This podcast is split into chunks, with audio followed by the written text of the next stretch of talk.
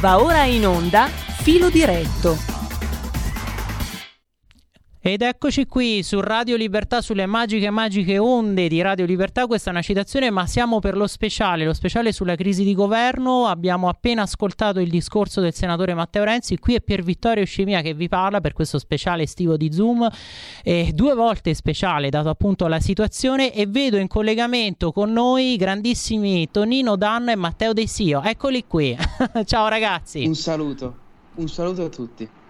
Amici e amici miei, ma non dell'avventura, buonasera! Siete sulle magiche, magiche, magiche onde di Radio Libertà. Questo è il nostro filo diretto, alias Zoom nella versione estiva. Io sono Antonino Danna, come vedete con me ci sono Pier Vittorio Scimia e il novizio Matteo De Sio. Poi alle 19 si aggiungerà con noi Carlo Cambi.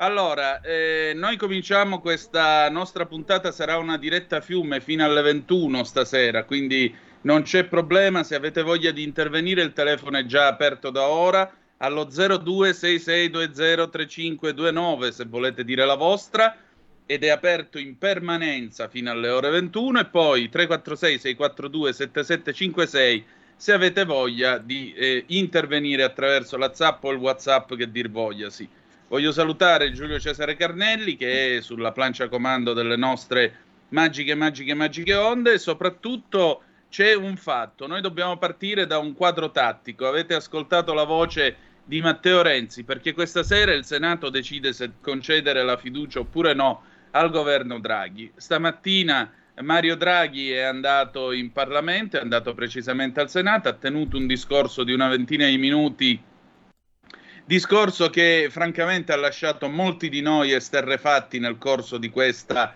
trattazione, non ha minimamente trattato dei vari temi divisivi in merito a eh, ciò diciamo, che suscita le perplessità del centrodestra e così via, ha tenuto un intervento spassionatamente, diciamo così, a favore del centrosinistra o comunque degli obiettivi e delle posizioni politiche del centrosinistra, ha sostenuto di essere qui perché alla fine lo ha pregato il popolo, non i suoi rappresentanti, perché è l'appello, pensate, di ben 2000 sindaci su una popolazione di 60 milioni di abitanti e su 8000 eh, comuni italiani, immaginate, quindi praticamente niente, però siccome gliel'ha chiesto, gliel'hanno chiesto 2000 sindaci, lui magnanimamente fa il bogest di ripensarci, un discorso nel quale ha parlato di violenza in merito al fatto che eh, sostanzialmente protestare per i tassi, protestare per le concessioni balneari, tutti temi cari peraltro alla Lega. E, e voglio dire, io sto parlando da Radio Libertà, beh, eh, questi sarebbero temi, sarebbe violenza, insomma il concetto è lasciatemi governare, non disturbate il manovratore.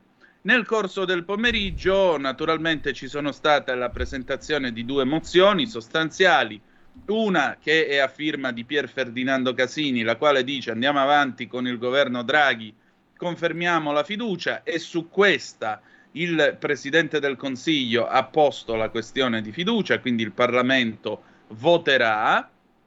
L'altra invece è una mozione che è proposta dal centrodestra e il centrodestra chiede radicalmente un cambio di passo, come si ipotizzava stamattina nella rassegna stampa, soprattutto la sostituzione di Lamorgese all'interno e eh, Speranza eh, alla sanità. Naturalmente su questa mozione invece non è stata posta la questione di fiducia. Rai News 24 mentre noi ci preparavamo ad andare in onda, ci diceva che informava sul fatto che il centrodestra molto probabilmente non parteciperà alla votazione sulla fiducia, per cui farà esattamente come ha fatto il, Stelle, il Movimento 5 Stelle aprendo la crisi la settimana scorsa, ragion per cui io credo che alla fine di questa serata Draghi salirà di nuovo al Quirinale stavolta per dimettersi definitivamente, perché il discorso di Draghi è molto chiaro. Chiedo un nuovo patto, chiedo le motivazioni, chiedo eh, di starci tutti quanti, di fare un governo di unità nazionale. Evidentemente, nel momento in cui si fa un discorso alla nazione, parlando al Senato, eh, dicendo sostanzialmente di non disturbare il manovratore, addirittura si parla di eh, potenziare la riscossione dell'Agenzia delle Entrate, perché Draghi ha sottolineato la presenza di 60, se non sbaglio, miliardi di crediti inesatti e di conseguenza questo significa che ci spremeranno esattamente come le rape fino all'ultima goccia di sangue. Questo mentre Matteo Salvini fino al giorno prima giustamente è andato in giro a dire ragazzi bisogna fare in modo che lo Stato dica quanti soldi mi puoi dare, questi, io te li do, la, io, tu me li dai, la chiudiamo qua e puoi campare tranquillo. No, per Draghi tutto questo non accade. Allora, come vedete, chiaramente è stato un discorso schierato da una certa parte politica, il che, a mio modesto avviso, esclude il concetto di unità nazionale ed esclude il concetto di operazione dentro tutti che questa richiesta di fiducia stasera dovrebbe eh, consacrare. A maggior ragione io ritengo che con la mossa annunciata dal centrodestra o comunque ventilata dal centrodestra. Pensate che Matteo Salvini era stato iscritto a parlare, eh, però al suo posto parlerà un altro senatore del gruppo della Lega. Quindi, come potete vedere, siamo ormai alle battute finali. Matteo Renzi ha tenuto il suo discorso, discorso in cui ha menato fendenti a destra e a manca. La russa, con molta ironia, gli ha gridato stai sereno, per cui insomma io credo che la situazione si stia, stia evolvendo verso probabilmente la fine del, del, dell'esperienza del governo di Draghi. Mm, non lo so, io chiederei a tutti voi intanto un giro d'orizzonte, un giro d'opinioni. Intanto voglio salutare eh, chi ci sta ascoltando. Vi ricordo i numeri di telefono 0266203529 oppure 346 642 7756 Pier Vittorio e poi Matteo anche perché io ho chiesto a Matteo di fare una retrospettiva sul famoso discorso del bivacco di Mussolini perché oggi nella conversazione che poi ha seguito questa mattinata parlamentare questa mattinata al Senato eh, Giulio Cainarca ma anche io e così lo stesso Carlo Cambi che poi alle 7 sarà con noi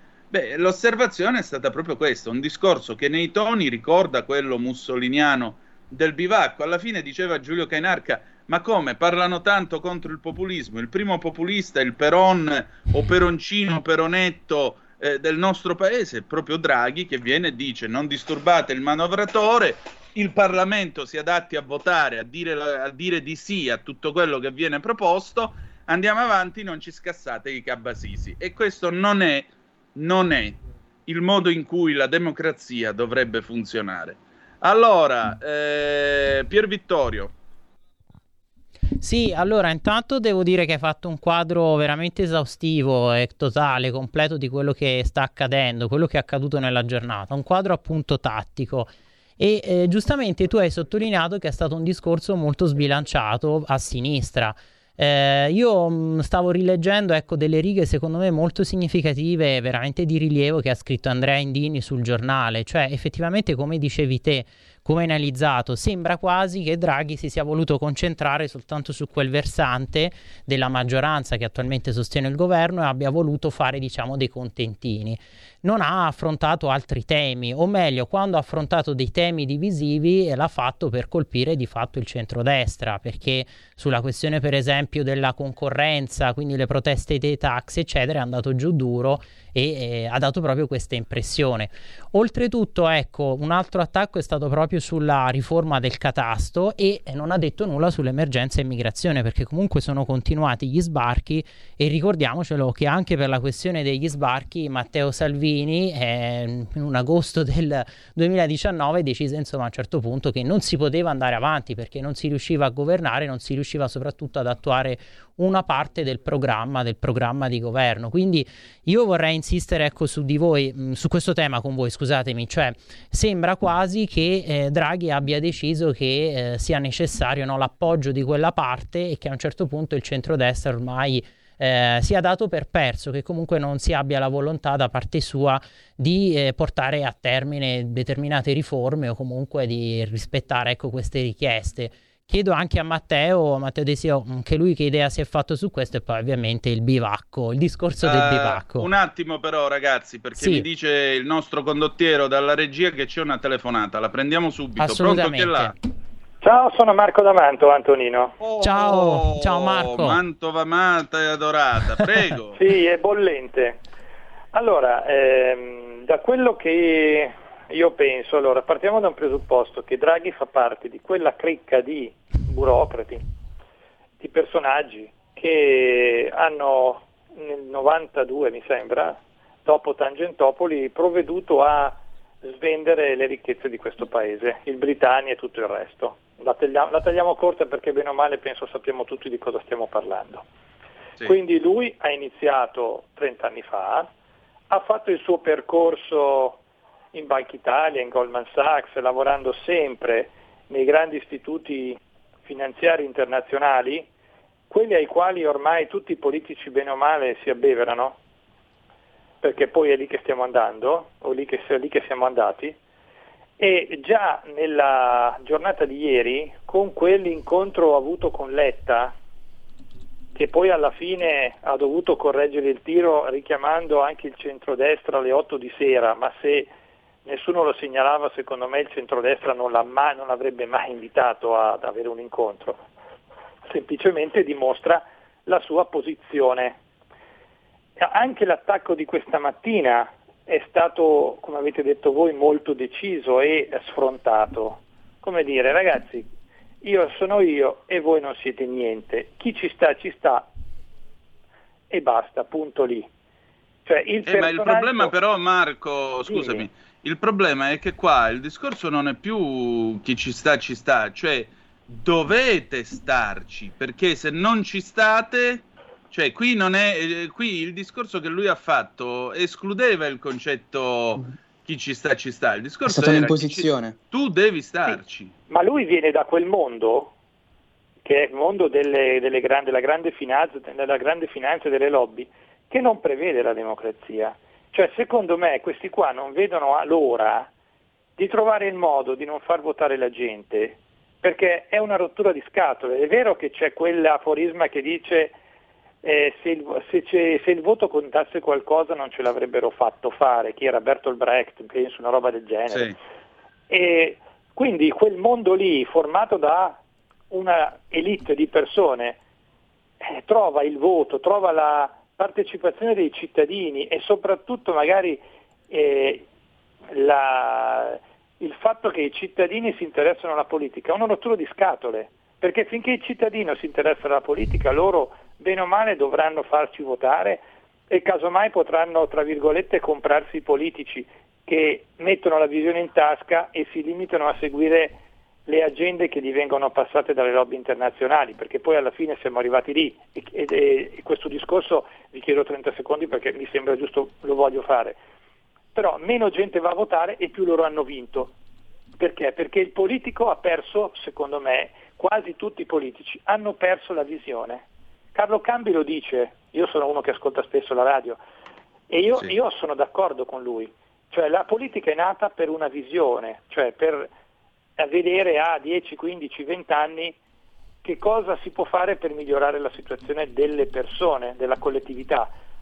Mm. Invece ormai siamo arrivati al punto che i politici si limitano a seguire gli ordini che gli arrivano praticamente dall'alto e eh, ci sono dei partiti che lo fanno e sono quelli che guarda caso governano l'Europa da sempre o anche i vari paesi da sempre e gli altri sono semplicemente degli sparring partner, dei paria che sì, servono per giustificare che questi qua sono al potere. Io la vedo così e Draghi Benissimo. praticamente ha detto ok, qui ci sono io, addirittura garantisco io che il PNR non finisca la mafia, ma chi cavolo è, scusami? Scusate. Guarda, guarda mi Una sembra abbastanza di chiaro totale, lo scenario no? che hai tratteggiato. Sostanzialmente noi qui ci troviamo appunto in una situazione nella quale eh, sì, possiamo parlare tranquillamente di peronismo, quello che va in Parlamento non si mette le mani ai fianchi perché l'epoca non è più quella, però insomma, come appunto hai citato la poesia del Belli, un giorno un re si affacciò da un palazzo e disse chiaro: Io so io e voi non siete un cazzo. Grazie, Marco. Allora, eh, sì. intanto voglio salutare il super giovane Cristian Basini perché c'è anche, c'è anche lui nella plancia comando delle nostre magiche, magiche, magiche onde. Prima di cedere la parola al povero Matteo che è lì che mi guarda appollaiato nell'angolo in alto a sinistra dello schermo, volevo dirvi che sono arrivate delle zappe al 346 642 7756. Uh, ho sentito poco fa Capezzone parlare di tessitori, credo abbia inquadrato bene la questione. Di nuovo Renzi è protagonista, Mattarella è importantissimo. La destra sbaglia a non ammettere che non si può prescindere da Bruxelles. Era ora, Francesco. PS, il Cardinal Cainarca non rientra per l'occasione. Grazie a tutti voi. Il Cardinal Cainarca ci sta ascoltando, per cui non temete, si manifesterà al momento opportuno. Eh, Raul da Cesano Maderno, saluti a tutti. Ciao Raul, stavolta è l'occasione giusta per vedere se qualcuno ha la schiena dritta o con Draghi o col popolo. Dalla decisione della Lega di oggi ne va molto dei nostri consensi ormai in calo. Alberto, la Lega deve assolutamente restare al governo per contrastare PD e 5 Stelle. Il governo continua a raccontare balle e imbrogliarci. Vanno sbattuti fuori tutti o sono incapaci o traditori. Ancora, un leccapiedi per non dire altro come l'opportunista Matteo Renzi era già un po' che non capitava ad ascoltare. Giovanni Avarese, ciao Gio. Purtroppo la visione non ci deve essere se tutto deve essere trattato e gestito in maniera eccezionale e straordinaria con le continue emergenze. Matteo, scusami, c'è un'altra telefonata. Pronto chi è là? Dottore Danna, buongiorno, è un piacere. Sono oh, sono il siciliano. Il, siciliano. c'è il nostro anonimo siciliano. Ben sì, trovato. anonimo non ci Ben sono trovato. perché ti posso dare tutte le generalità mie e indirizzi, quindi e sono un fedele, un sono fedele fino al tempo di- quando la Lega qua in Sicilia era sconosciuta, nel senso che erano nordisti e basta, e a Polentone e tutte queste cose. E io da allora in poi quando ho visto lo schema politico ero rimasto entusiasta. Però voglio andare a lungo, non ti voglio rubare la minuti sulla tra- trasmissione. So che sei eccezionale, ti sento pure nella rassegna stampa la Eh. mattina, quindi sei tranquillo. Io ti volevo dire una cosa, noi purtroppo, purtroppo, certo, l'Italia è fatta come è fatta, l'italiano vota come vuole lei, i 5 Stelle sono te perché hanno fatto l'ondata e si sapeva, giusto? Però l'ondata ognuno non è che può convincere l'italiano come deve votare. Però siamo abituati che appena tu buzzi, dicono in Sicilia, l'osso, tutti vanno appresso a quel, quel barattolo, si congelano e, e le sfuggono cose serie. Per esempio, il, il banchiere, intanto avete intanto la trasmissione della RAI è cambiata da così e così, quindi eccezionale è diventata, altre che storie. E c'è Cambi che è eccezionale pure. E, e tu sei uno dei protagonisti, credi a me, io ti ascolto. Ti volevo dire solo una cosa. Dico, il signor Draghi è orgoglioso, è andato, è andato in Algeria. mm? In Algeria ha fatto il contratto, adesso è il primo gestore di miliardi di metri cubi che sta dando è l'Algeria. Ma nessuno ho sentito parlare. Pronto? Sono in linea? Sì, Sì, sì, sì. vai, vai. Nessuno ho sentito parlare chi è l'Algeria, chi è la Tunisia. Sono governi temporanei, un colpo di mano. L'indomani c'è un altro governo, è finito il contratto con, con Draghi. E noi ci stiamo mettendo nelle mani di questi tipi di, di. Ricordiamoci Gheddafi, quando ci fece una guerra e l'hanno ca- capovolto. Tra l'altro la Russia, che la signora Russia, che è stata sempre una potenza e potenza è, da dentro c'ha le mani in basta. In qualunque momento può sovvertire tutti i governi che vuole. E quindi Esatto. noi ci troveremmo, non solo, ma ho sentito che la, la famosa società elettrica chiamata Enel sta cambiando tutte le sottostazioni e te lo dice uno che ha lavorato in questi impianti di alta tensione. Eh, sta cambiando tutto, sta cambiando tutto con il gas, tutto col metano. Dal momento in cui ne chiudono un rubinetto e non rispettano i contratti, dice viene un altro governo, vuoi pagare tanto, altrimenti ti chiude il rubinetto, noi saremmo per le centrali senza, senza forniture. E dove andiamo a finire? La garanzia dove? Stiamo lovando a Russia che quantomeno ha rispettato, va bene, perché abbiamo per l'altro, per l'altro dittatore, quello là che è più peggiore e peggiore, l'hanno detto pure, pure Putin. Ok, allora mi sembra abbastanza chiaro il concetto. Insomma, noi sì, vogliamo fare la guerra di principio, però poi ci andiamo a mettere in mano a delle realtà politiche non sempre stabili e in alcuni casi, vedasi il Congo, non sempre raccomandabili. Allora, noi andiamo in pausa, torniamo subito perché sta parlando Simona Malpezzi del PD.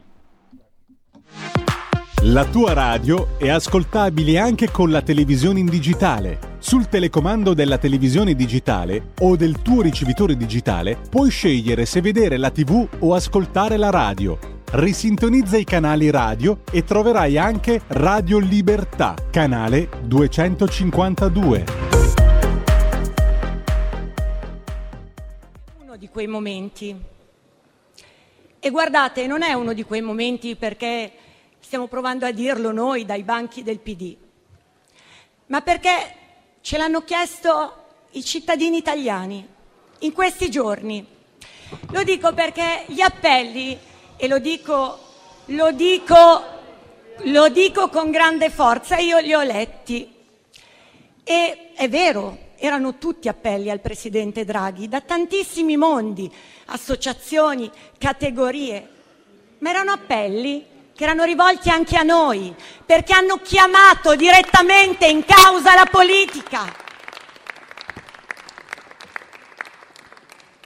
Tutti quei mondi, tutte quelle categorie, quei gruppi, con i loro appelli chiedevano al Presidente Draghi di restare manifestavano la loro volontà di esserci in questo frangente, forse perché non si sentivano rappresentati dai loro rappresentanti in Parlamento e chiamavano proprio per questo in causa la politica. Non voglio fare l'elenco di tutti gli appelli.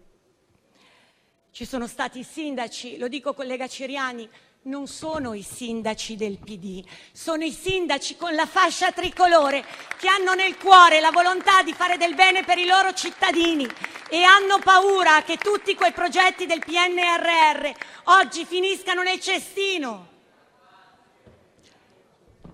I sindaci, dicevo, le associazioni, gli imprenditori, il sindacato, Lega Ambiente, i medici, il Servizio Sanitario Nazionale, scuola, università quegli appelli sono stati fatti a noi. Allora, siccome forse qualcuno magari non è riuscito a leggerli tutti, io cito, cito un bellissimo tra i tanti appelli, quello fatto dalle associazioni del terzo settore e della società civile. Lo dico perché secondo me ci ha proprio chiamato in causa. E loro chiedevano a tutte le forze politiche di trovare prontamente una composizione delle diverse posizioni senza ignorare le differenze, riconoscendo che la democrazia è anche conflittualità non violenta, ma che la politica ha il compito di attraversare il conflitto per trovare la soluzione. Attraversare il conflitto, trovare la soluzione, superare lo schema di parte, non lo dice il Partito Democratico, ce l'hanno chiesto i cittadini. Noi siamo forze confliggenti. Lo siamo perché apparteniamo a schieramenti diversi, perché ogni forza politica naturalmente porta dentro sé l'ambizione di rappresentare gli interessi di più mondi e di più categorie possibili. Ma da 17 mesi abbiamo provato a stare insieme in quelle diversità difficili perché abbiamo ritenuto importantissimo dire quel sì al Presidente della Repubblica, perché sapevamo che all'Italia serviva un governo, un governo di unità nazionale per portare il nostro Paese fuori da una crisi drammatica. Abbiamo provato a trovare delle soluzioni, partendo da distanze che hanno reso anche quasi straordinaria quella vicinanza. È faticoso per tutti noi trovare sintesi e mediazioni nelle diversità così profonde, ma in questi mesi lo abbiamo fatto e abbiamo scelto di mettere da parte le singole esigenze di ogni partito per pensare davvero ad altri bisogni. E guardate, sono i bisogni del nostro Paese, dettati proprio da quell'epoca straordinaria che ha visto la drammatica pandemia che non è ancora finita, l'emergenza economica, il PNRR da realizzare, la guerra nel nostro continente, i problemi del costo della vita e dell'energia. In questi mesi abbiamo lavorato per risolvere questi problemi e io mi meraviglio che negli interventi che sono stati fatti qua oggi non ci sia stato il riconoscimento da parte di molte di queste forze della maggioranza del lavoro che abbiamo fatto insieme, della fatica e del lavoro, con provvedimenti, è vero, che non hanno la firma di nessuno, non sono nostri o vostri, sono di tutti, perché non sono nati da una sola parte, perché ciascuno ha rinunciato a qualcosa per un bene più grande, che era quello del paese. Ora io capisco, è la cosa più semplice quella di stare all'opposizione, è legittima, eh? è legittima, lo sottolineo, ma è la strada più semplice, perché prendi il problema, lo denunci, ma non ci metti niente per provare a risolverlo, non ci metti la fatica per provare a risolverlo, la difficoltà per provare a risolverlo. E allora deve essere chiaro a tutti qui che oggi, che oggi chi non conferma la fiducia a questo governo deve dire al Paese che è disposto a rinunciare ai 13 miliardi del decreto sociale di luglio, che è disposto a rinunciare alla terza tranche dei 22 miliardi del PNRR, ai provvedimenti urgenti da varare per contenere i costi delle bollette, a proteggere lavoratori e famiglie dall'inflazione, a sostenere le imprese in questa difficile fase di crisi, ad approvare i decreti necessari per concludere quelle riforme che abbiamo fatto insieme, che servono per attuare il PNRR, a varare anche una nuova manovra di bilancio. La posta in gioco, io spero sia chiara a tutti, è questa. In quest'Aula è davvero chiara. Noi del Partito Democratico abbiamo ben chiara che questa è la posta in gioco e che quindi a pagare sarà il Paese. A pagare sarà il Paese. E allora serve assumersi la responsabilità di provare a lavorare per ricomporre questo quadro politico, perché stiamo decidendo non le sorti nostre, non le sorti elettorali che qua vengono ripetute come spauracchio e come minaccia. Le elezioni non sono mai una minaccia, ma attenzione quando se vengono utilizzate e sventolate in questo modo, preferendo alla sicurezza per il Paese, per un Paese in difficoltà, la palude, il caos di quelli che potrebbero essere i prossimi mesi. Noi non abbiamo paura del voto, ma abbiamo paura di lasciare il Paese senza una guida nei prossimi mesi, che saranno mesi difficilissimi. Io vengo dal mondo della scuola, insegnavo storia e italiano e ho una poetessa che mi sta molto a cuore. Alda Merini diceva mi piace chi sceglie con cura le parole da non dire. Ci sono state tante parole non curate in questi giorni.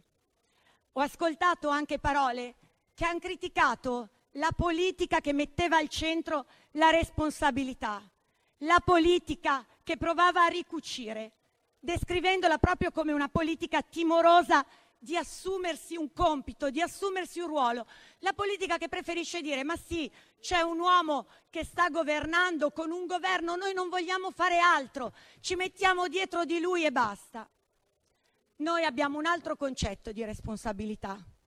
È la responsabilità di chi pensa che la politica debba fare i conti con il tempo che ciascuno di noi vive.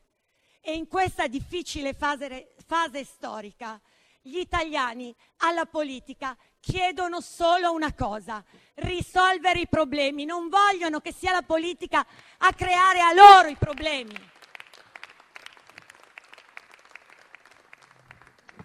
Presidente, chiudo questo intervento dicendo che il gruppo del Partito Democratico voterà convintamente la fiducia.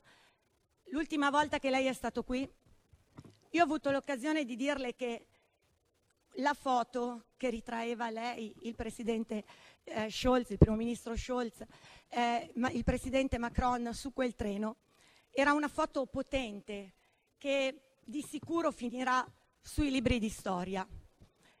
Oggi aggiungo una cosa, quell'immagine che racconta di un'Europa che andava a prendere per mano un altro pezzo d'Europa che accoglieva quell'Europa e che dava una possibilità in più a un paese di poter avere un futuro all'interno dell'Europa, aveva la voce dell'Italia, aveva la sua voce, Presidente, la sua voce, la sua credibilità, la sua autorevolezza. Quella voce, che ha fatto bene al nostro Paese all'interno dell'Europa è una voce che noi vogliamo che rimanga, perché è la voce che i cittadini italiani hanno dimostrato di comprendere molto molto bene. Grazie Presidente.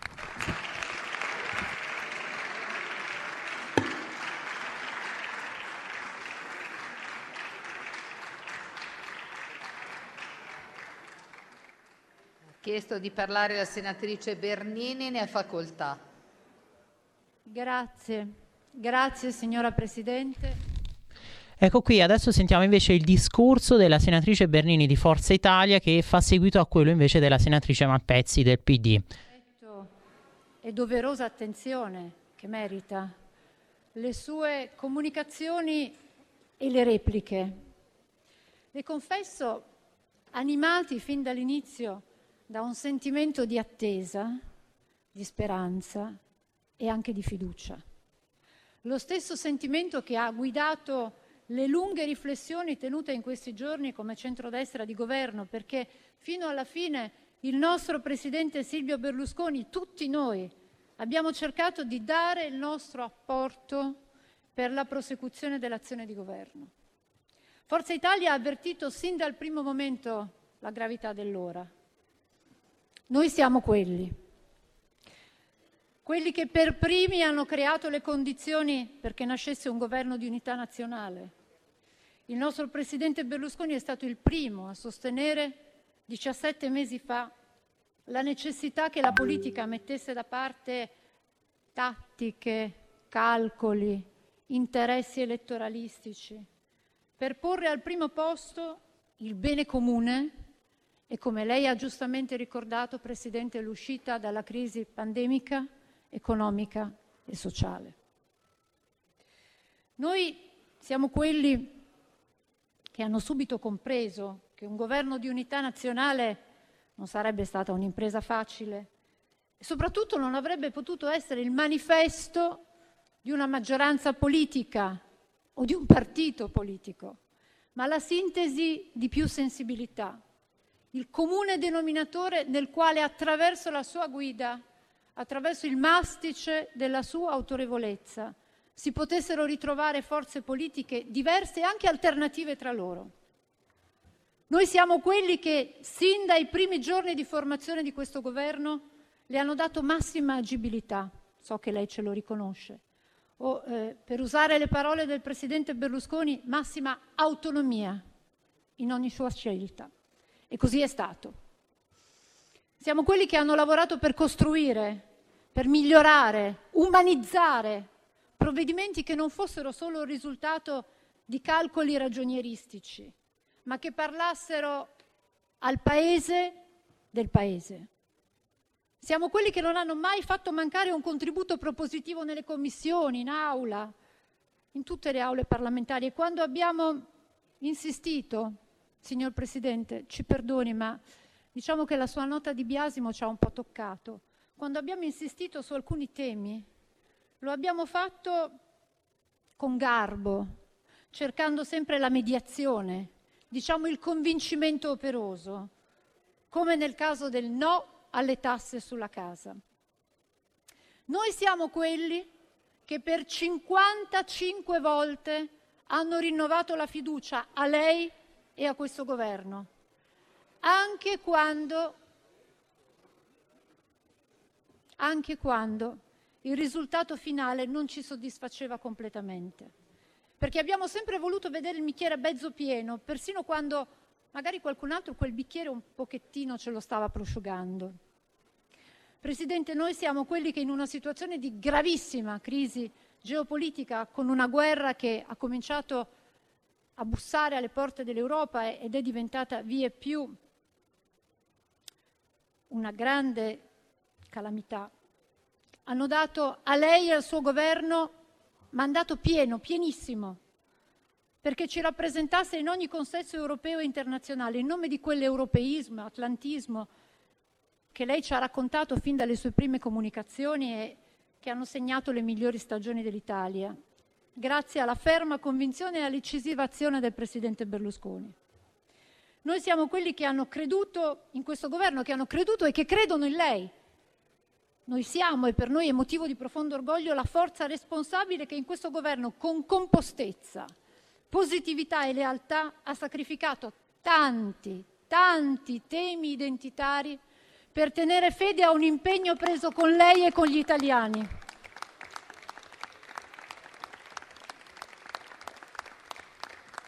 Perché il valore di una forza politica si misura anche e forse soprattutto dalla capacità di rispettare la parola data. Saremmo andati avanti con la stessa energia e gli stessi obiettivi, signor Presidente del Consiglio, se la cronaca di questi giorni, ancora più di queste ore, non ci avesse travolti. Non siamo noi ad aver voluto la crisi ormai, non lo dobbiamo più dire, ce lo siamo raccontati in ogni modo possibile. Però la crisi, questa crisi, questa sprezzatura parlamentare, ci ha messo di fronte a degli interrogativi a cui sinceramente non avremmo pensato di dover dare una risposta così. Una forza politica che componeva questo governo, lo sappiamo, ha deciso di strappare su un provvedimento che non riguardava lei, non riguardava il governo, non riguardava noi, ma riguardava gli italiani. 20 miliardi dedicati agli italiani, alle famiglie italiane per le bollette, agli enti locali per non aumentare le tasse, alle imprese per continuare a produrre. Lo ha detto lei, si è frantumato il patto di fiducia che ci aveva tenuto insieme, si è incrinato quel sentimento di pacificazione che fino a un momento prima, la settimana scorsa, teneva sopito, più o meno sopito, il malumore, rompendo fatalmente l'equilibrio che avevamo con convinzione, seppur con fatica, costruito insieme. Signor Presidente del Consiglio, lei lo sa, le abbiamo proposto, così come lei ci ha detto nelle sue comunicazioni, un nuovo patto. Noi crediamo in un nuovo patto, noi eh, crediamo nel direttore d'orchestra, non crediamo negli orchestrali stonati. Se ci si propone lo spartito giusto, la sinfonia può essere bellissima. Qualcuno pensa che sia possibile riavvolgere il nastro della storia, noi non lo sappiamo. Forse è opportuno ricordare come e perché siamo arrivati a questo punto. Non è un lampo a ciel sereno, non è un incidente di percorso. Eh, noi abbiamo chiesto una verifica diversi giorni fa, una verifica che non era un capriccio ma un dato di realtà. Di fronte a una pugnalata a cuore aperto, Forza Italia ha chiesto di fare chiarezza, di discutere, di trovare le ragioni di un nuovo inizio, ancora una volta un nuovo patto, quello che lei invocava ed evocava oggi, signor Presidente del Consiglio, che però avesse nuove fondamenta. E di farlo prima, non oggi, di farlo con serietà tra persone che avvertono il peso del momento e non come un appuntamento al buio, colleghi, non come un appuntamento al buio in questo clima di suspense in cui non si sa che succederà, chi voterà cosa, che crea ancora più danni di quanti non abbia fatto la, ripeto, sprezzatura della scorsa settimana. Io credo, Presidente, che andasse politicizzata la crisi, ma veramente. La fiducia di oggi forse andava costruita su altri presupposti. Noi abbiamo cercato di proporre un nuovo patto che abbiamo enucleato in una nostra risoluzione di centrodestra di governo che purtroppo è caduta per effetto della posizione della fiducia. E, Presidente, nel suo intervento appassionato, critico, sicuramente sincero, non le difetta la sincerità, eh, noi, le dicevo, abbiamo percepito nei confronti del centrodestra un biasimo che ci ha lasciati francamente perplessi. Guardi, Presidente, gli sfarinamenti non li abbiamo cercati noi, mi creda, non li abbiamo cercati noi. La tela che noi tessevamo la mattina sono stati altri a disfarla, nottetempo. Non siamo noi gli artefici di scissioni politiche che hanno causato fratture per poi rimanere saldamente ancorati ai luoghi politici in cui si trovavano pur non votando la fiducia al governo di appartenenza.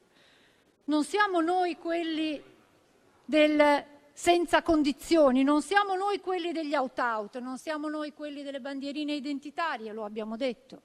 Abbiamo fatto molte rinunce.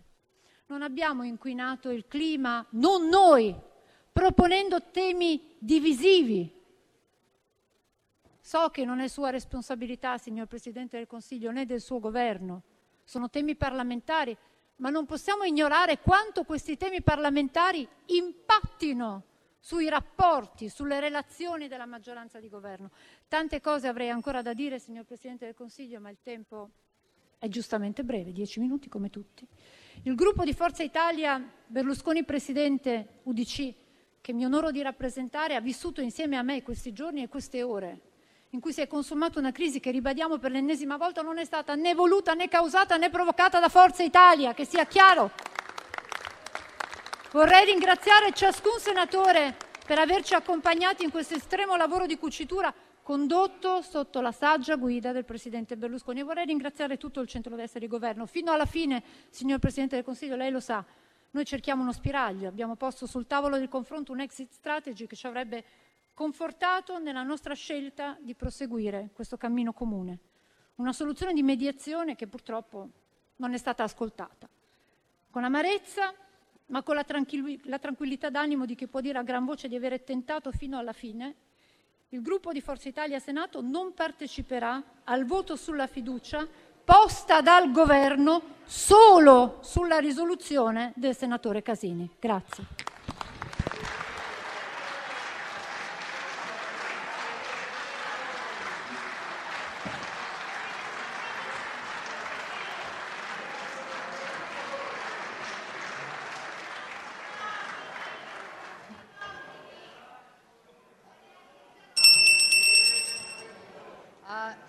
Ha chiesto di, ha chiesto di parlare il senatore Candiani, ne ha facoltà.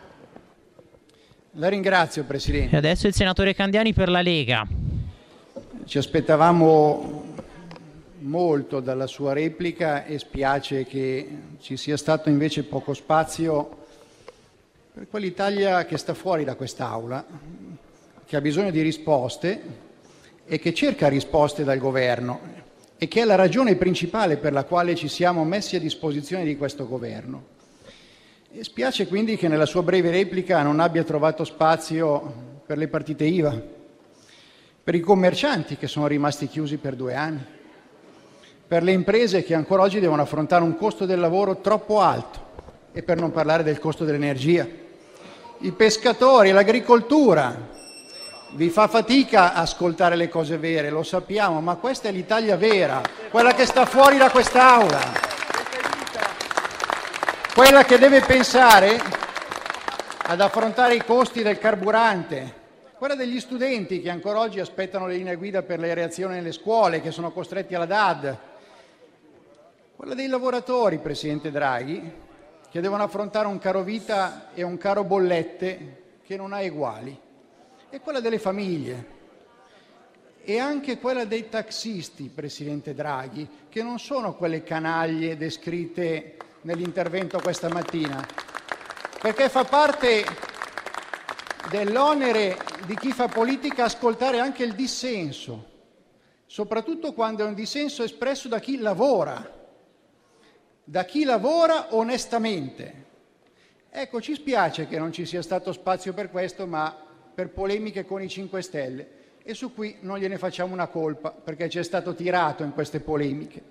Avremmo voluto sentire parlare di soluzioni per le cartelle esattoriali che i nostri concittadini colpiti dalla crisi non sono più in grado di pagare.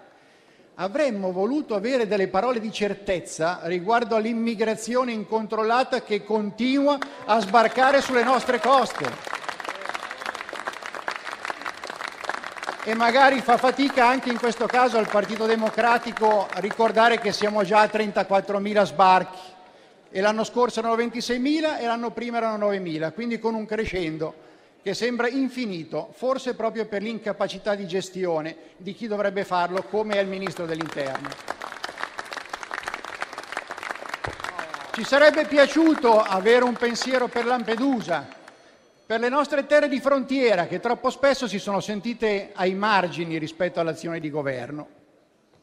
Ci sarebbe piaciuto sentire delle parole per le nostre città che hanno le periferie e anche il loro centro abitato, purtroppo troppo spesso preda di violenti e delinquenti, spesso stranieri, troppo spesso stranieri. ci spiace non avere sentito parole per i sindaci, non solamente quei pochi che hanno sottoscritto appelli magari anche orientati, ma per tutti i sindaci d'Italia, per quelli che devono quadrare i conti, per quelli che non riescono a quadrare i conti, per i minori non accompagnati, per quelli che devono farsi carico degli oneri sociali senza avere una mano da parte dello Stato.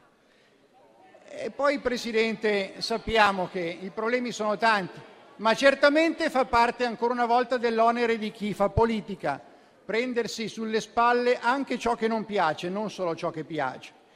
Perché certamente è vero che ci sono almeno tre interessi in gioco in questa partita. Il suo interesse personale, a fronte del quale, Presidente, la ringraziamo perché onestamente, anche alla luce di quello a cui è stato sottoposto in queste ore, ma chi gliel'ha fatto fare? Ma chi gliel'ha fatto fare? L'interesse della sua maggioranza. E qui ci sarebbe piaciuto non avere davanti l'immagine di figli e figliastri, ma avere in lei una figura che si prendesse cura di tutta la sua maggioranza, non di un partito e non di un altro. Ci sarebbe piaciuto sentire parlare dell'interesse dell'Italia, ma magari fa fatica e dà fastidio parlare dell'interesse dell'Italia. Vabbè, ne prendiamo atto.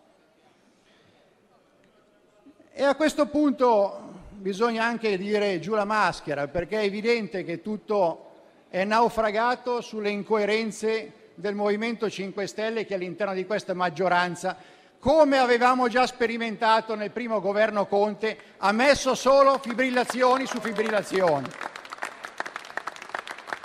E non pensi di cavarsela a buon mercato neanche il ministro Di Maio, che ha dato l'esempio di chi ha tradito se stesso, forse non ha rinnegato i propri genitori, ma tutto quello che aveva detto negli anni di politica alle spalle l'ha rinnegato, uscendo dal Movimento 5 Stelle, tradendo qualsiasi, qualsiasi posizione politica e costituendosi una stampella al di fuori di quello che dovevano essere le regole che si era dato ma tutto dovrebbe essere fatto nell'interesse del Paese. È quell'interesse che noi abbiamo sempre seguito, perché non è l'interesse del Paese stare dietro ai cambi a casacca e questo è un Parlamento che si è troppo spesso caratterizzato per i cambi di casacca e il problema sta qua dentro, nell'instabilità di una maggioranza che non è data altro che dai cambi di casacca e dalla non qualità politica di chi l'ha composta. Noi ci siamo sempre comportati lealmente, abbiamo votato tutto quello che il Governo Draghi ha chiesto alla Lega di votare per il bene e l'interesse dell'Italia. Non altro hanno fatto le altre porte forze di maggioranza, perché abbiamo visto che cosa è accaduto alla Camera nelle scorse settimane, quando il Partito Democratico ha sottoposto alla maggioranza l'ennesima fibrillazione, mettendo all'ordine del giorno una discussione sulla cannabis e l'approvazione di disegni di legge per la cittadinanza facile. Questo non vuol dire dare stabilità alla maggioranza, questo vuol dire metterla in fibrillazione.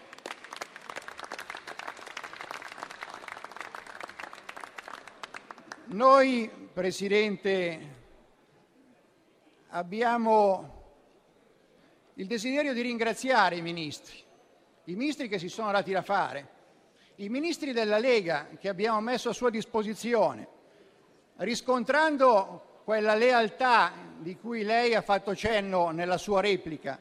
E ringraziamo il ministro Giorgetti, il ministro Stefani, il ministro Garavaglia e tutti i sottosegretari che la Lega ha messo a disposizione del suo governo e che ha potuto conoscere nella loro competenza e lealtà.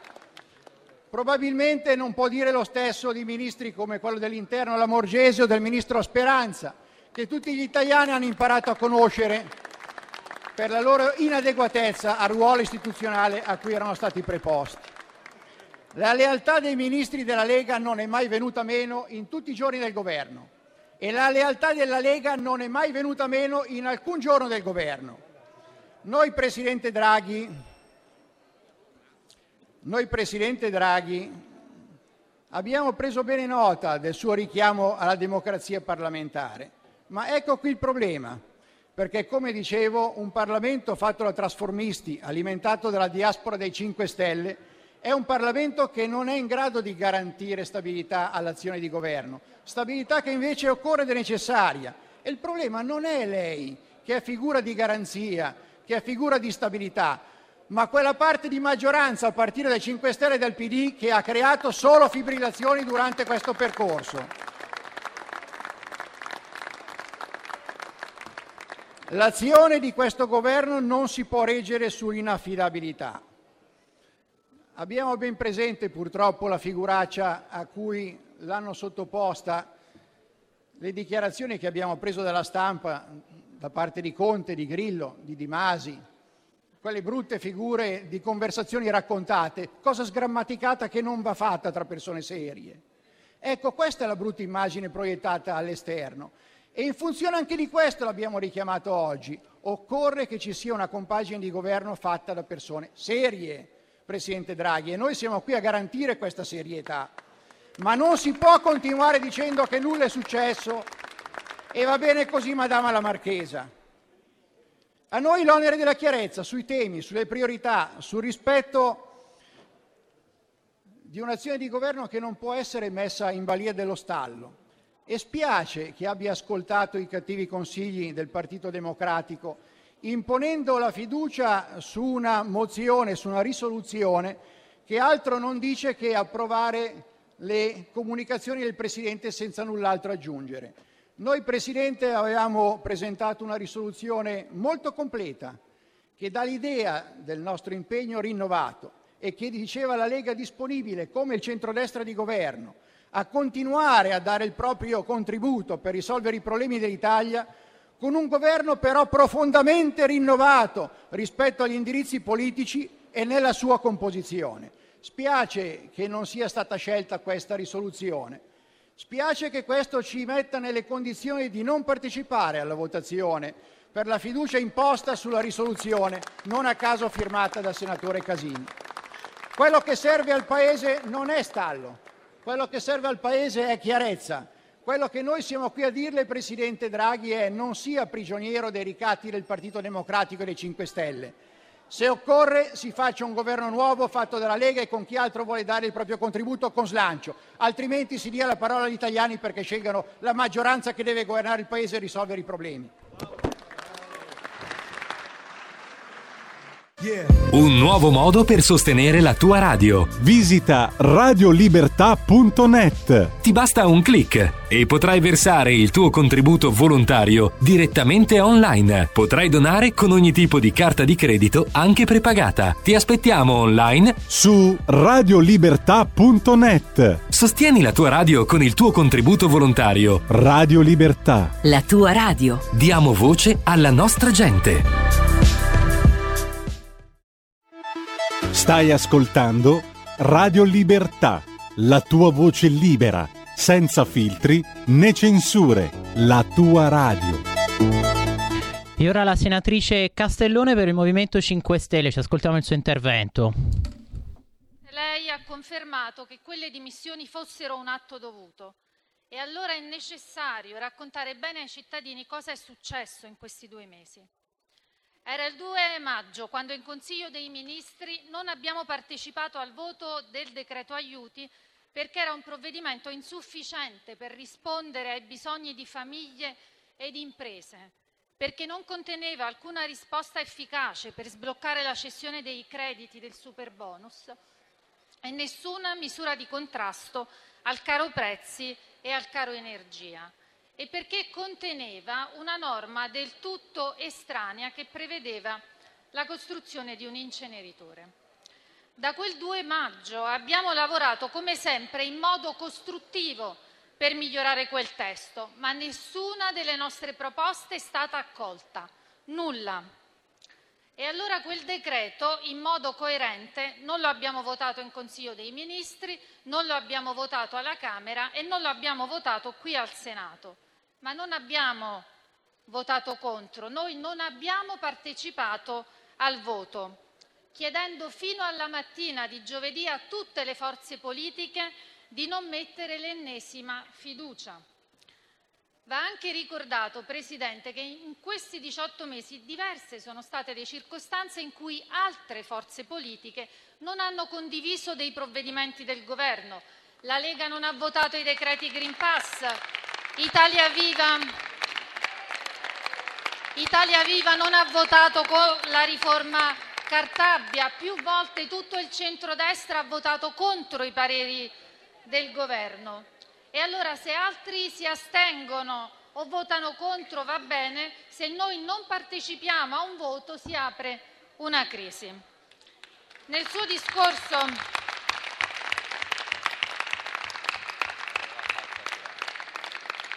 Nel suo discorso, Presidente, lei ha anche ricordato la genesi di questo Governo, nato per contrastare tre emergenze: quella pandemica, quella economica e quella sociale, e ha sottolineato come un Governo di alto profilo non debba identificarsi con nessuna forza politica. Mi permetta di sottolineare, Presidente, che un Governo di alto profilo non dovrebbe nemmeno schierarsi nettamente contro una forza politica, come invece è stato fatto.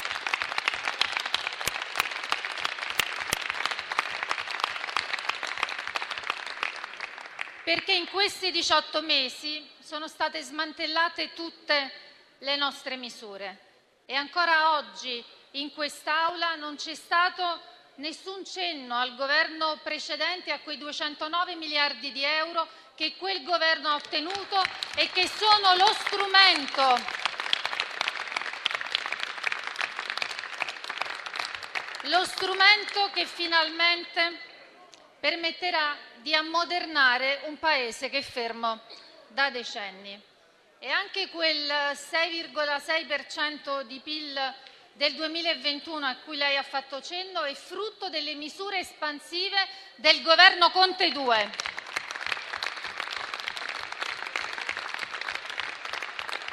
Vede, Presidente, la legittimità democratica che lei invoca per questo Esecutivo e la generosità che lei chiede alle forze di maggioranza che lo appoggiano deve anche passare per il riconoscimento dei meriti e del contributo che ciascuna forza politica ha dato in questi mesi.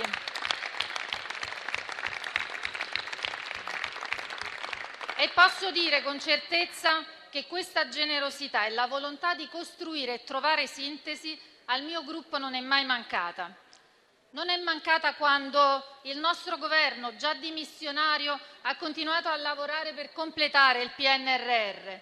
Non è mancata quando abbiamo appoggiato la nascita di questo Esecutivo e abbiamo sostenuto il Governo mentre il centrodestra votava contro.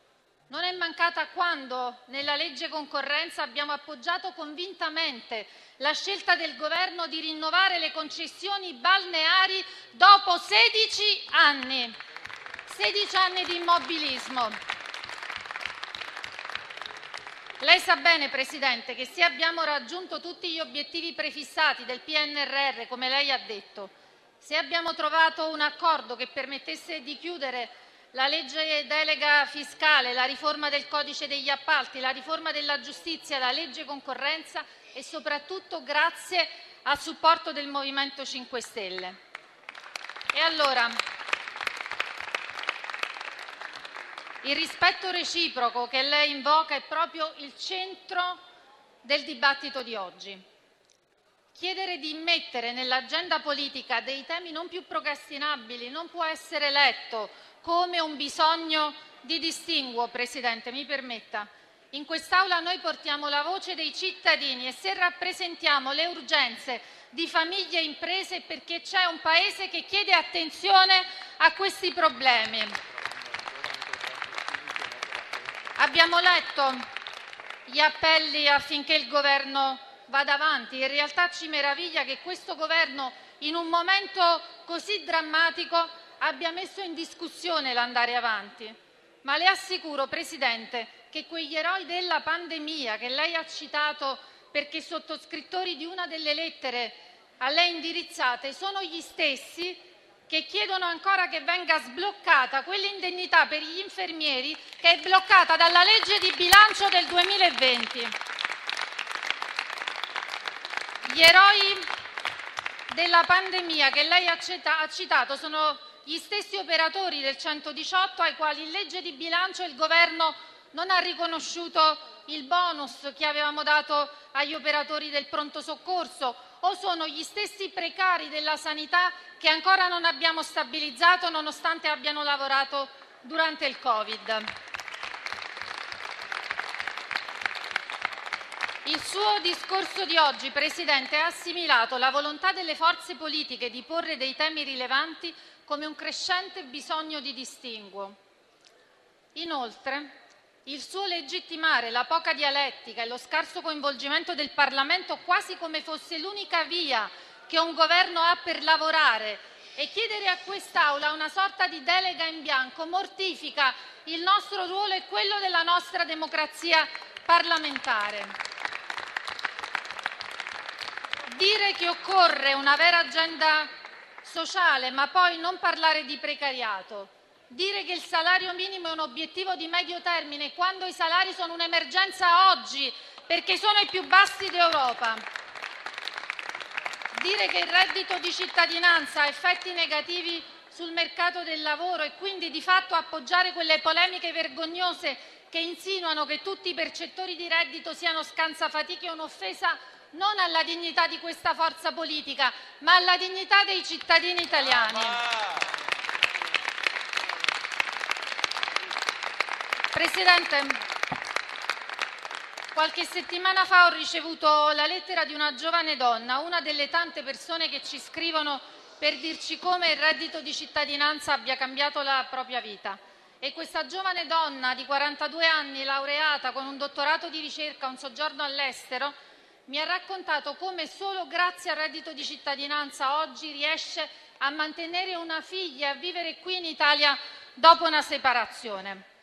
Allora le avevamo chiesto su quali basi costruire con altruismo il patto di governo, come intendeva farsi garante delle condizioni di leale collaborazione. Le abbiamo presentato un documento che è una vera agenda politica. Oggi prendiamo atto che quell'idea che è venuto meno il patto di fiducia che lei ha già annunciato in realtà è condivisa anche dalle altre forze di maggioranza che vogliono che il Movimento 5 Stelle sia fuori da questo Governo. Lei non ha dato risposte alle nostre domande, ha ignorato un tema imprescindibile che pure le avevamo posto. Alcune delle forze politiche hanno continuato ad attaccarci mettendo come condizione che la nostra forza politica rimanga fuori da questa maggioranza. Sapevamo che la nostra agenda sociale e le nostre battaglie progressiste fossero lo spauracchio del centrodestra e ne abbiamo avuto la conferma. E allora queste posizioni ci obbligano a prendere atto che il problema siamo noi. Esistono condizioni minime di leale collaborazione e rispetto che coinvolgono la dignità di una forza politica e le sue battaglie. Noi togliamo il disturbo, Presidente, però vogliamo rassicurare i cittadini che ci saremo sempre quando si tratterà di discutere e di approvare provvedimenti utili. Continueremo le nostre battaglie qui in Parlamento per quanto ci sarà consentito, ma soprattutto nel Paese, vicino a chi soffre, a chi non ha voce, a chi non conta, a chi non ha garanzie. E allora, Presidente, noi oggi non partecipiamo al voto di questa risoluzione. E abbiamo appena sentito l'intervento della senatrice Castellone che ha ribadito noi saremo vicini, vicini come 5 Stelle a tutti coloro che soffrono ma assolutamente non ce la sentiamo di partecipare al voto. E vediamo Poi se sono in collegamento... Ecco qui c'è il nostro mitico Tonino Dano e vedo il grandissimo Carlo Cambi insieme a Matteo De Sio. Guardate che tridente noi, d'attacco. Eh, esatto. Noi siamo figli delle stelle, stelle figli, figli, della notte, della notte che, che, ci gira, ci gira intorno. Stelle o stalle, insomma. Vogliamo, vogliamo Antonio Albanese Presidente del Consiglio, Cettola qualunque. Grande infattamente, infattamente. Mi domandano che cosa farò in tema di rilancio del meridione, Una non bea... chiede reddito di cittadinanza. Una beata minchia. ha detta lui la parolaccia, eh, vabbè. Comunque... Infattamente, vabbè. Sì, ma eh, io ecco voglio dire anche questo ai nostri radioascoltatori che vi siete persi dei, dei siparietti perché c'era uno scambio di battute efficacissimo e divertentissimo tra appunto Tonino Danna e tutti gli altri della ciurma, il grandissimo Carlo Cambi e credo che questi interventi sarebbero stati più seguiti e applauditi di quelli dei 5 Stelle.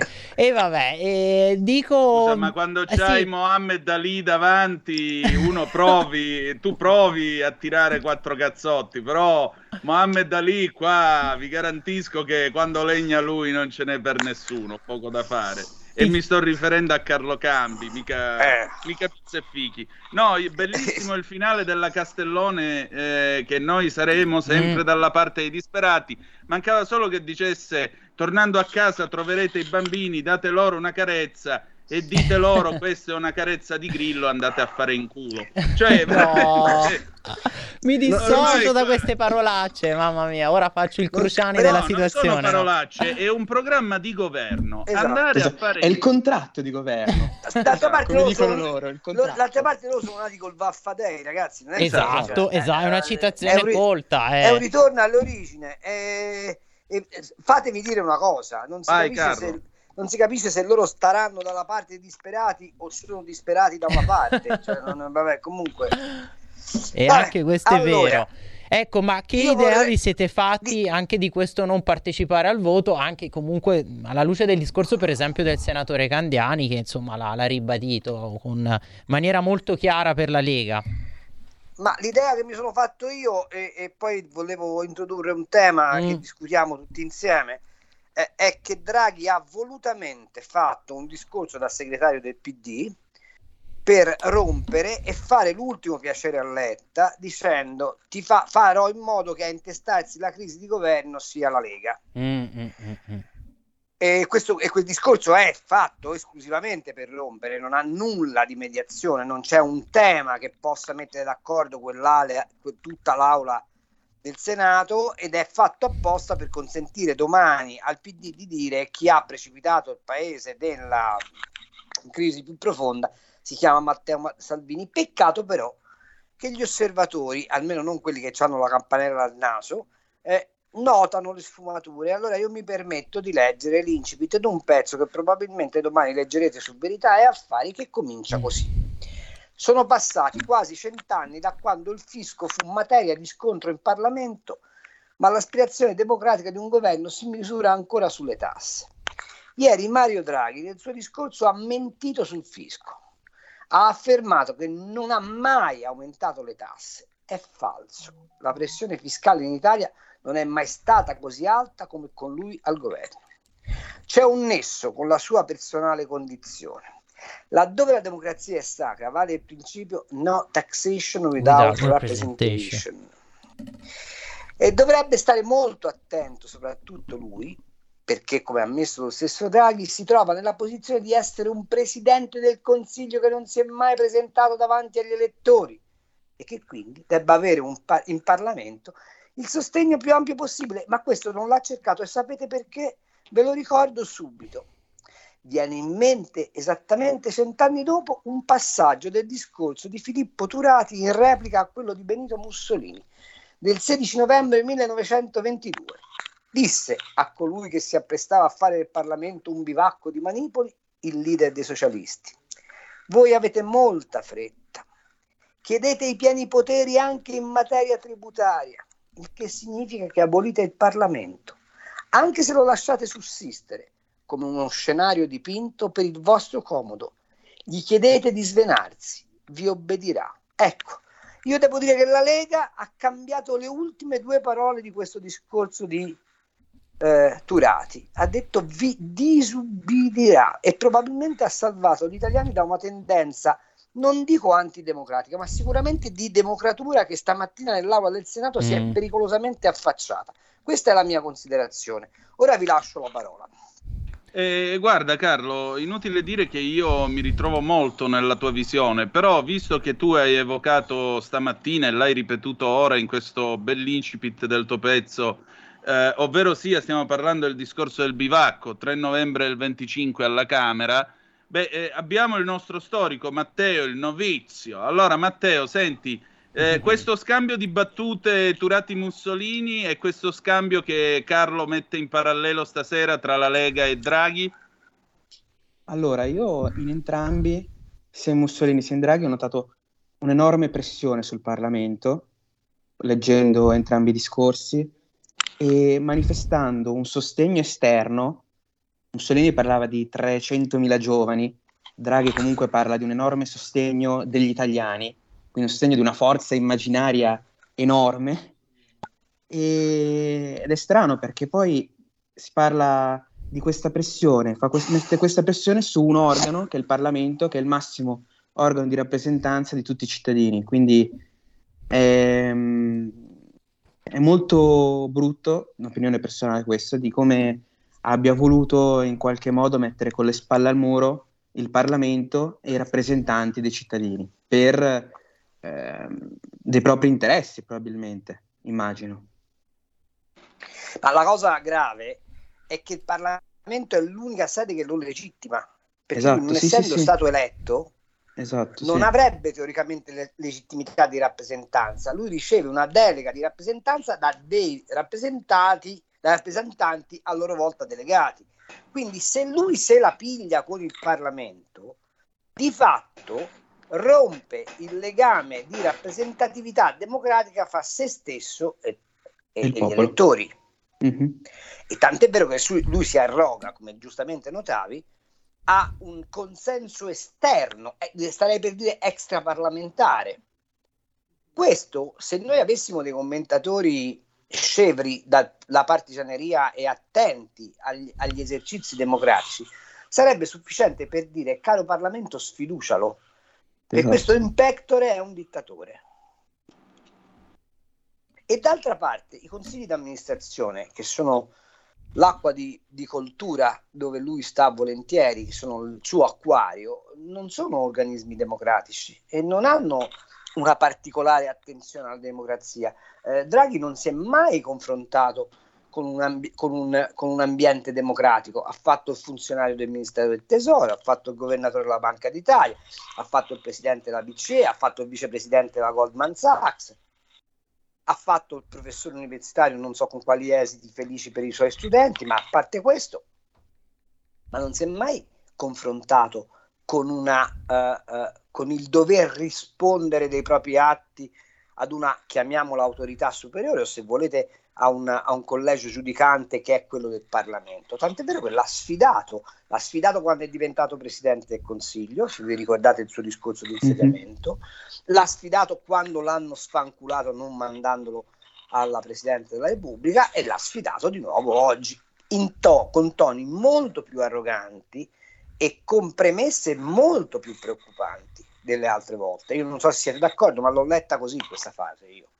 No, è una cosa che Sì. io condivido e ti dico di più, Carlo. A questo punto cominciamo a pensare al dopo, perché eh, si diceva fuori onda, mh, stasera comunque sto governo cade. E se cade, chi dopo di lui? Ma Eh, secondo infatti. me ehm, il, il, il, il, mm, il centrodestra se è bravo, eh, se è bravo eh, e se ha pazienza, con la mozione che ha predisposto e ha presentato, che poi lascia perdere che non viene votata per i soliti meccanismi stupidi della politica politicante, pone le premesse a Mattarella per una via d'uscita che non è l'immediatezza del voto. Mm. perché gli ha detto se lo reincarichi con una piattaforma programmatica diversa e con una composizione diversa, noi la fiducia gliela diamo. A questo, Esatto. punto, a questo punto è Draghi che deve dire a Mattarella io non accetto un cambiamento di quadro politico e me ne vado, ma a quel punto Mattarella ha tutta la facoltà per dire al centrodestra, siccome voi vi siete pronunciati in quel modo in Parlamento, adesso se io vi sottopongo un'ulteriore personalità, che fate? E se il centrodestra è bravo e non, di- e non va dietro alla vaginita acuta della Meloni, eh, accetta un altro, un altro presidente del consiglio tecnico per un motivo molto semplice, che gli fa intestare la finanziaria. Perché oggi se tu ti intesti la finanziaria, anche se sei un governo straeletto, mettiamo che si fanno le elezioni a ottobre, eh, si fa il governo in una settimana perché pare che il centrodestra dovrebbe vincere a mani basse, tu devi fare una finanziaria che alla gente gli suggerisce vendetevi la casa. Mm-hmm. E quella in termini elettorali non è una grande, eh, non è una grande mh, come posso dire, eh, eh, una, una, buona fish da giocare appena arrivi al governo.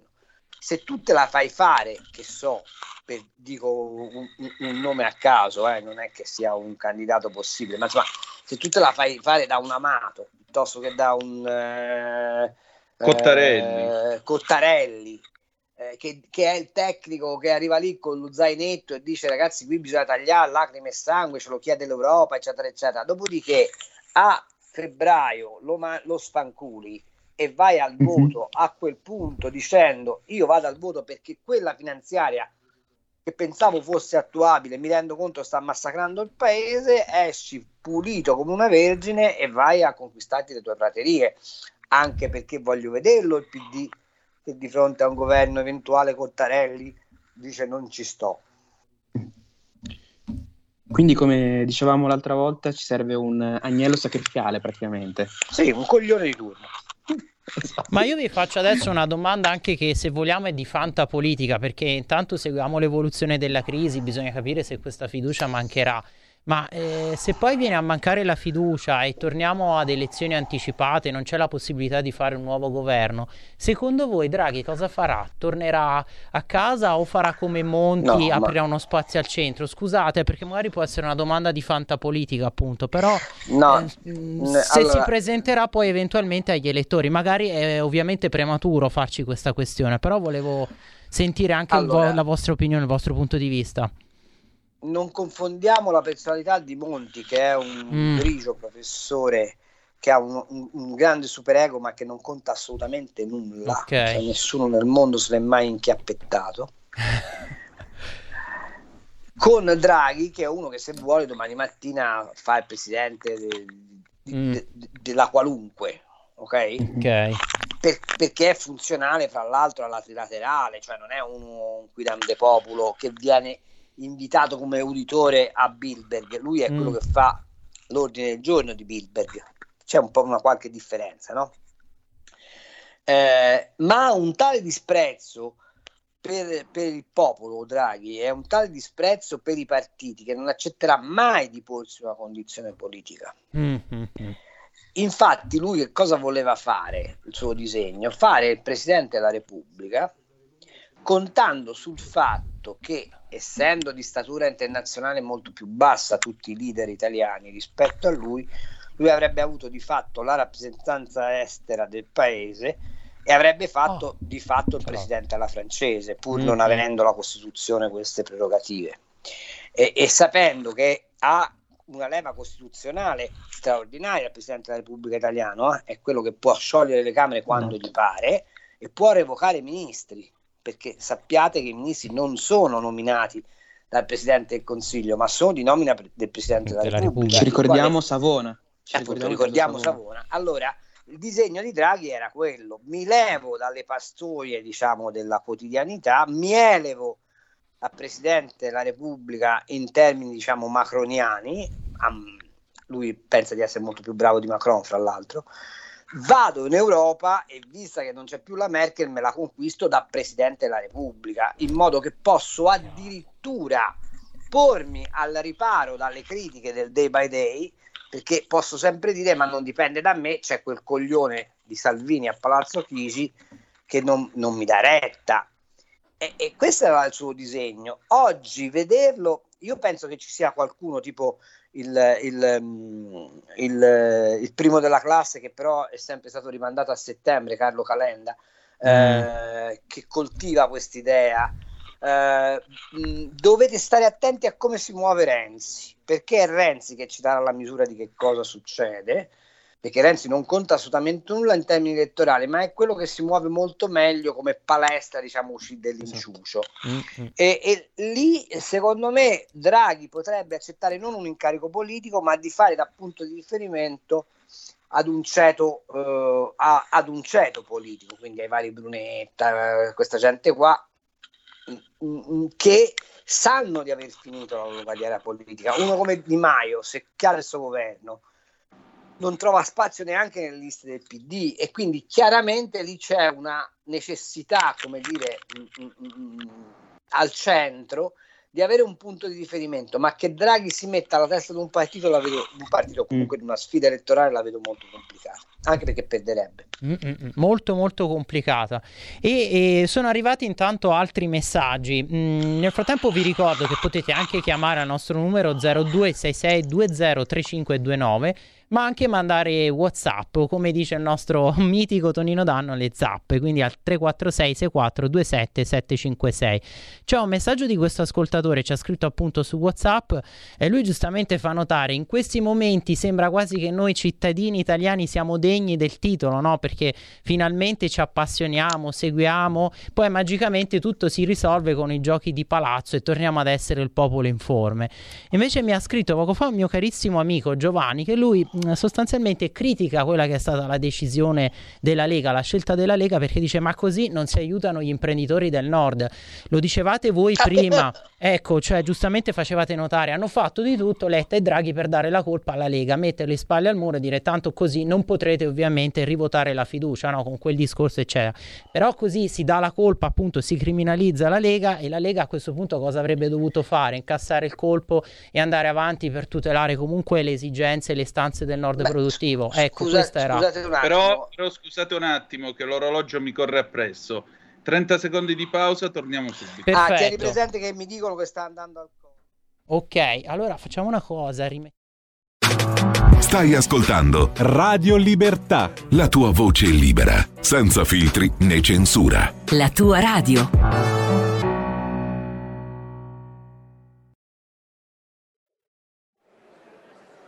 La mura,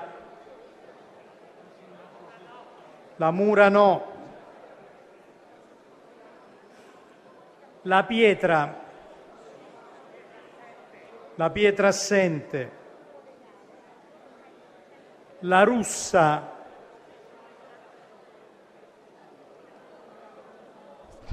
Stiamo seguendo la chiamata poi dei singoli senatori per il voto e ci eravamo lasciati appunto con queste domande, cioè ve l'avevo ecco girate, prima avevo chiesto appunto se secondo voi, domanda di fantapolitica, spiegavo, Draghi possa aspirare a guidare poi eventualmente se cade il governo e si torna alle urne una forza politica, Carlo Cambi ci ha detto non lo vediamo assolutamente in grado di poter diciamo guidare una forza, anche di aggregare quel centro di forze elitarie, elitiste, mi ricordano tanto un po' quelle tipo di, la, la, forza politica di Macron, ecco.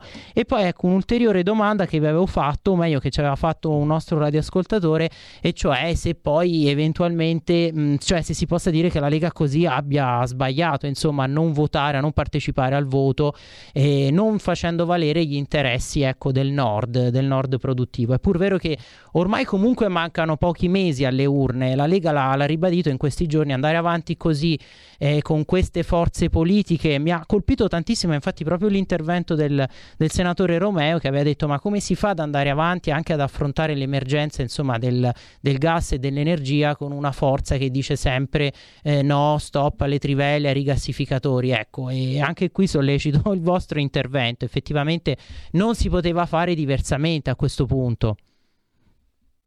No, ma, ma prego, prego. Vai, sì. No, no, Carlo, vai tu, vai tu, non ti preoccupare. No, allora, eh, scusate, ma se uno presta attenzione al discorso di Draghi, esatto. Draghi, Draghi ha detto queste seguenti cose. Uno, sia reddito di cittadinanza. Mm-hmm.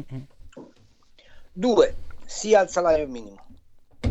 Tre, modifica del, della riscossione e inasprimento fiscale, perché sostanzialmente questo vuol dire. Quattro, nessuna concessione sulle eh, liberalizzazioni. 5.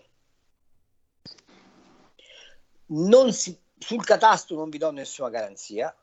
6. Non faccio nessun scostamento di bilancio. 7. La mia agenda sociale è perfettamente ricalcata sull'agenda sociale del PD. Esattamente. La, la domanda è, ma le forze produttive del nord dove sarebbero sono? rappresentate in questo progetto? Quando l'Agenzia Appunto. delle Entrate ti scarica Scusa. addosso un contenzioso da 1100 miliardi e ti seppellisce sotto tonnellate di notifiche che tu devi andare a contrastare in tribunale, perché una cosa che ho scritto oggi è questa, quei 1100 miliardi non sono 1100 miliardi accettati, eh. sono 1100 miliardi che il fisco pretende e che devono essere sottoposti a giudizio dei tribunali fiscali.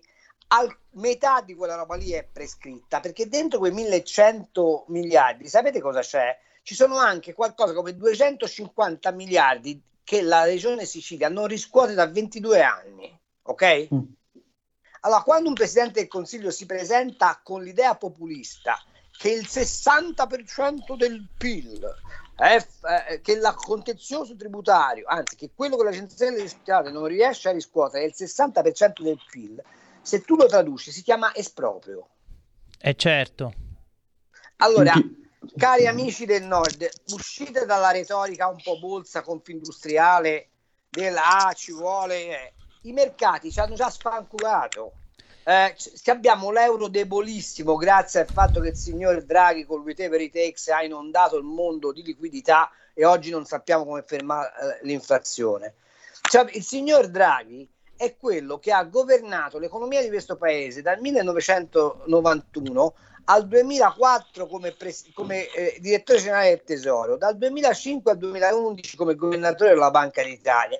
Quindi quando fa il furbetto e dice la dipendenza dal gas russo, eccetera, eccetera, eccetera, non è uno che è stato lì per caso.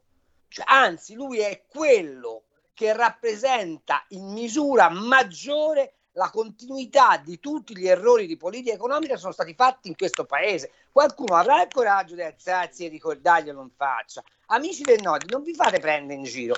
Nessuno vi sta raccontando che in questo momento la Germania è in recessione per colpa delle scelte dell'Unione Europea. Nessuno vi sta raccontando che la Cina ha fatto più 0,4% di PIL e ha un debito interno che sta per scoppiare, quindi è un mercato ingessato. Nessuno vi sta raccontando che con gli Stati Uniti d'America che avranno un tasso di interesse al 5% per contrastare un'inflazione del 9,6%, le nostre esportazioni saranno bloccate. Quindi di che cosa state parlando? Il vostro primo nemico, cari imprenditori, si chiamerà Stato italiano, si chiamerà burocrazia, si chiamerà parassitismo, si chiamerà il mancato federalismo fiscale, perché vi ricordo che la Lombardia Ecco. ha un saldo attivo nelle imposte di 60 miliardi che vengono prelevati da questo Stato, il quale pretende di far funzionare l'agenzia delle entrate, ma non ci dà mai conto dell'agenzia delle uscite. Allora, se una forza come la Lega, ma anche come Forza Italia, rompe questo schema Mm, e mm. dice basta, avete rotto le scatole, oggi, Esatto, o- esatto. o- oggi ogni volta che prendete una delibera ci scrivete il denaro pubblico non esiste, sono soldi sottratti alla ricchezza privata, eh, questo significa fare gli interessi dell'impresa non fare i prenditori confindustriali che senza le commesse di Stato non, non, non dicono nulla. Perché stamattina Draghi ha detto questa cosa del contenzioso fiscale e non ha ricordato che col suo governo i debiti della pubblica amministrazione verso le aziende sono saliti a 65 miliardi? Perché non ha detto che mancando la parola data dello Stato ci sono 35 mila aziende edili su, sull'orlo del fallimento? Perché non ha detto anche questo? Questo significa difendere l'impresa, non fare dei discorsi astratti alla Boeri o alla Monti o alla Bocconi o alla Giavazzi, uno che ha fatto più te- te- giravolte teoriche che Nure- Nureyev nel, nel lago dei cigni. Ma di che cazzo stasera stiamo parlando, ragazzi? Su. Allora, scusatemi E un infatti, attimo, intervengo sì. a fare il eh, ghisa della situazione. Eh, dunque, siccome intanto quanto tempo hai tu ancora, Carlo? Quello che vuoi, so- sto incazzato con una bici. Si vede, si vede. Eh, allora, Matteo, una cosa brevissima perché poi Sì. abbiamo una telefonata in linea. Certo, se poi leggiamo bene il discorso di Draghi, tra l'altro, per ogni tema di scontro, tra virgolette, della sinistra e del Movimento 5 Stelle ha dato una posizione veramente neutra, veramente neutra. Invece, su- riguardo una cosa semplice comunque, come la cosa dei taxisti, si è arrabbiato, il tono proprio è cambiato totalmente. Quindi, eh, per sottolineare quello che abbiamo detto prima, cioè una, una netta, una netta avversità a, al nostro, ai nostri partiti di centrodestra, che si può notare benissimo nel discorso, senza che ci sia, senza uno studio particolare. Cioè, non c'è basta, bisogno vedere quello che, basta vedere quello che dice, semplicemente sui vari temi. Non c'è bisogno sul di reddito di es- cittadinanza, sul, sul salario minimo, dove ha mantenuto sempre un tono, un atteggiamento neutro. Ha detto che dopo aver detto di aver detto tutto, quindi senza esporsi, senza mai esporsi. Incredibile. Benissimo, allora abbiamo una telefonata in linea allo 0266203529. Pronto chi è là? Sì, pronto, buonasera Antonello dal Veneto, dalla provincia Ciao. di Treviso. Ciao, ciao Antonello. Al vostro prezioso ospite e ben accurato nell'analisi che ha fatto Carlo Cambi, chiedo di aggiungere a tutte quelle cose che ha detto anche la fine che hanno fatto i dobloni d'oro italiani che se li stanno mangiando, se li sono mangiati, ecco per piacere dai una spiegazione anche su questo. I dobloni d'oro, l'oro italiano che era depositato in garanzia e che si sono abbuffati, ci aggiungiamo anche questo a tutta la rottamazione. Grazie Cambi. Figurati. Eh, certo, c'era, c'è l'oro, la Banca d'Italia, come sapete, è dato impegno e, e Mm-mm. che noi non abbiamo più, di cui non abbiamo, non, non è vero che non abbiamo la disponibilità, non abbiamo il controllo. Ma aggiungo un'altra cosa, che questo signor Draghi si è svenduto il patrimonio degli italiani per meno di 100, mila- per meno di 100 miliardi di euro. Cioè tutta la massa delle privatizzazioni che avrebbero dovuto portare un enorme beneficio al debito pubblico, alla fine sono 100 miliardi di euro. E, e- e l'eredità che ci ha dato il compagno Draghi si chiama Monte Paschi di Siena, si chiama ITA, si chiama Autostrade, si chiama Enel, si chiama Eni, tutta roba che non abbiamo privatizzato o abbiamo privatizzato male, che ci siamo dovuti ricomprare e sulla quale abbiamo buttato miliardi a palate. La domanda è, ma visto che i tribunali d'Italia, tanto la Corte d'Appello di Firenze quanto la Corte d'Appello di Milano e quindi a questo punto anche la Cassazione immagino, hanno decretato che i vertici del Monte dei Paschi di Siena nell'affare Anton Veneta non hanno alcuna responsabilità di tipo penale e che la vigilanza della Banca d'Italia era perfettamente a conoscenza dei derivati che Mussari e Vigni hanno sottoscritto per tentare di ammortizzare le perdite Mm. de- della- de- dell'Anton Veneta, perché il governatore della Banca d'Italia non viene chiamato a rispondere di omessa vigilanza? Eh, E sapete chi era il governatore della Banca d'Italia di quell'operazione? era? E forse era Mario proprio Draghi. lui, Mario Draghi. Mario Draghi. E lo stesso discorso vale per la Popolare di Vicenza, perché Mario Draghi dà a Zonin un affidavit dicendo che è tutto regolare la Popolare di Vicenza. E la stessa cosa vale per la Delta. E la stessa cosa vale per Banca Veneto. Vogliamo cominciare a indagare che cosa è successo fra il 2005 e il 2010 nel, nel comparto bancario italiano e quante volte la Banca d'Italia è intervenuta come vigilanza a fermare i potentati economici che si stavano spolpando le casse di risparmio? In eh, Ecco, rapida giustissimo. successione abbiamo, abbiamo una Sì. telefonata e poi una tappa vocale al 346-642-7756. Le pigliamo in rapida successione. Pronto chi è là? Pronto, ciao, sono Mauro di Reggio. Carissimo. Vedi, eh, riguardo a quel, a quel bugiardo di Draghi, ricordatevi che quando siamo entrati nell'euro, nel- credo nel 97 c'è stata la firma, ci sono 140 titoli, 140 miliardi di derivati che portano la firma di Draghi, no? di cui ce ne sono 40 mark to mark, cioè che le banche sotto cui sono stati sottoscritti, che devono essere credo trentennali, no? possono richiedertene immediatamente. Noi ogni anno paghiamo 3 miliardi e mezzo o 4 di interessi. Quando Monti eh, entrò al governo nel- in gennaio 2012 ri- eh, chiuse un titolo tossico no, da 4 miliardi e mezzo, credo non alla Morgan Stanley, dove penso che lavorasse suo, suo figlio. E cambi, per l'amor di Dio, mettiamo a posto quello che è il discorso delle aste marginali quando facciamo i titoli. Non possiamo passare per essere cretini così, per pagare sempre il massimo di interessi. Ciao. Ma eh, c'hai ragione, ma tutto questo deriva dalla famosa lettera che si sono scambiati Andreatta e Ciampi. Noi da quel momento abbiamo rinunciato alla sovranità della politica sull'economia. E quello che è successo dopo è una conseguenza di quella scelta. Sulle aste marginali hai perfettamente ragione, ma eh, guarda che domani la BCE eh, che varierà forse questo scudo antispread, ci mette addosso delle condizionalità che il MES a confronto è una carezza. Però di questo nessuno parla e questo è uno dei motivi per cui Draghi, secondo me, ha pensato bene di tagliare la corda.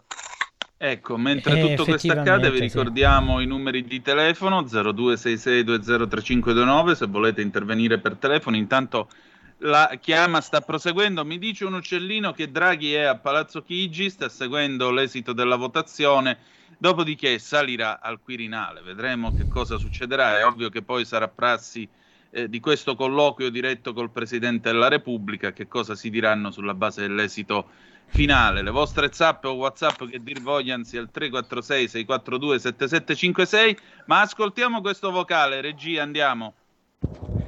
Eh, buonasera, sto ascoltando con molto interesse la vostra trasmissione. No, eh, ho sentito che avete commentato un ascoltatore che ha detto che la Lega così facendo mette in difficoltà gli imprenditori del nord, la, la classe produttrice del nord. Ma ragazzi, a me non me ne frega niente della classe produttrice del nord.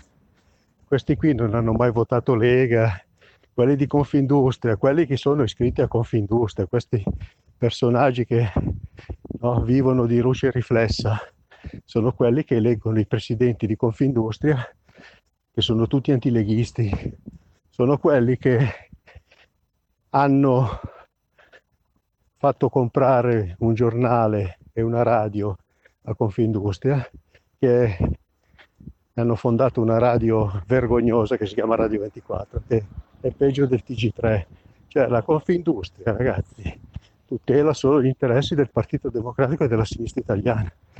E gli imprenditori, i cosiddetti imprenditori produttivi del nord, cioè, dovrebbero cominciare a pensare che chi li tutela non è il PD, non è la Confindustria, no? c'è un partito che ha sempre tentato di aiutarli, ma loro ci hanno sempre sputato nel piatto.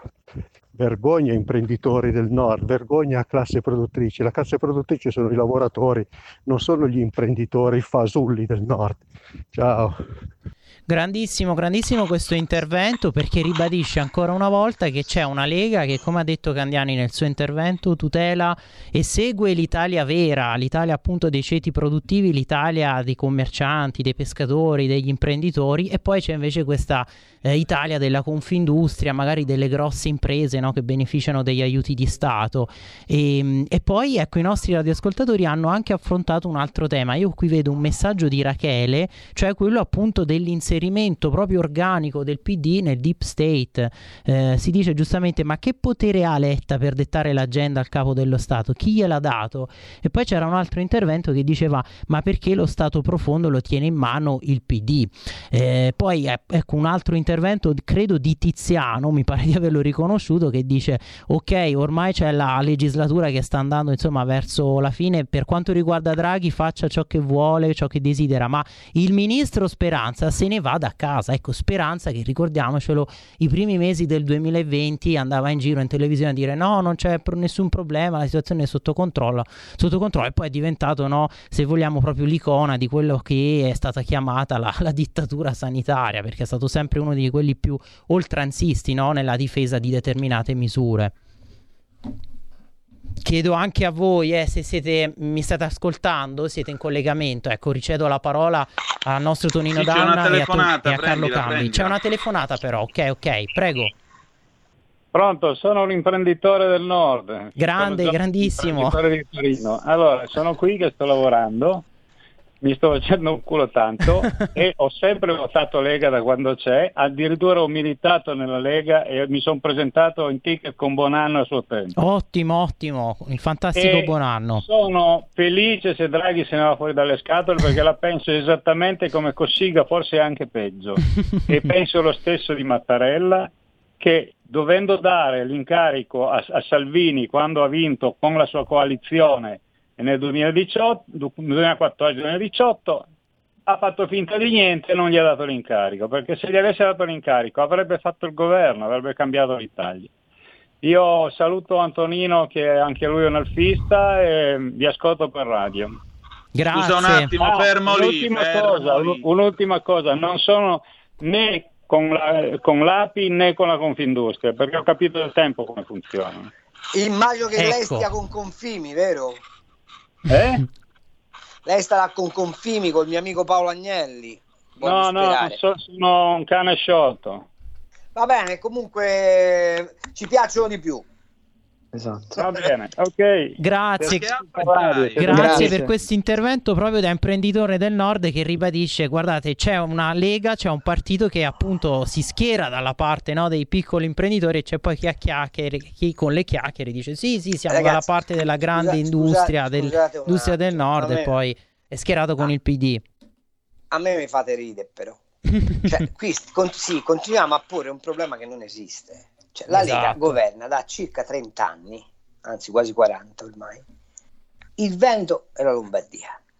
Le uniche due regioni italiane che hanno un reddito pro capite superiore alla Baviera e un PIL superiore all'80% delle regioni d'Europa. Esatto, e sono il bancomat d'Italia poi queste due regioni. Eh, esatto, ma al di là di questo, se questa Lega fosse così distruttiva o se l'alleanza con Forza Italia e in qualche modo con Fratelli d'Italia fosse così aliena all'impresa, questi risultati secondo voi sarebbero possibili?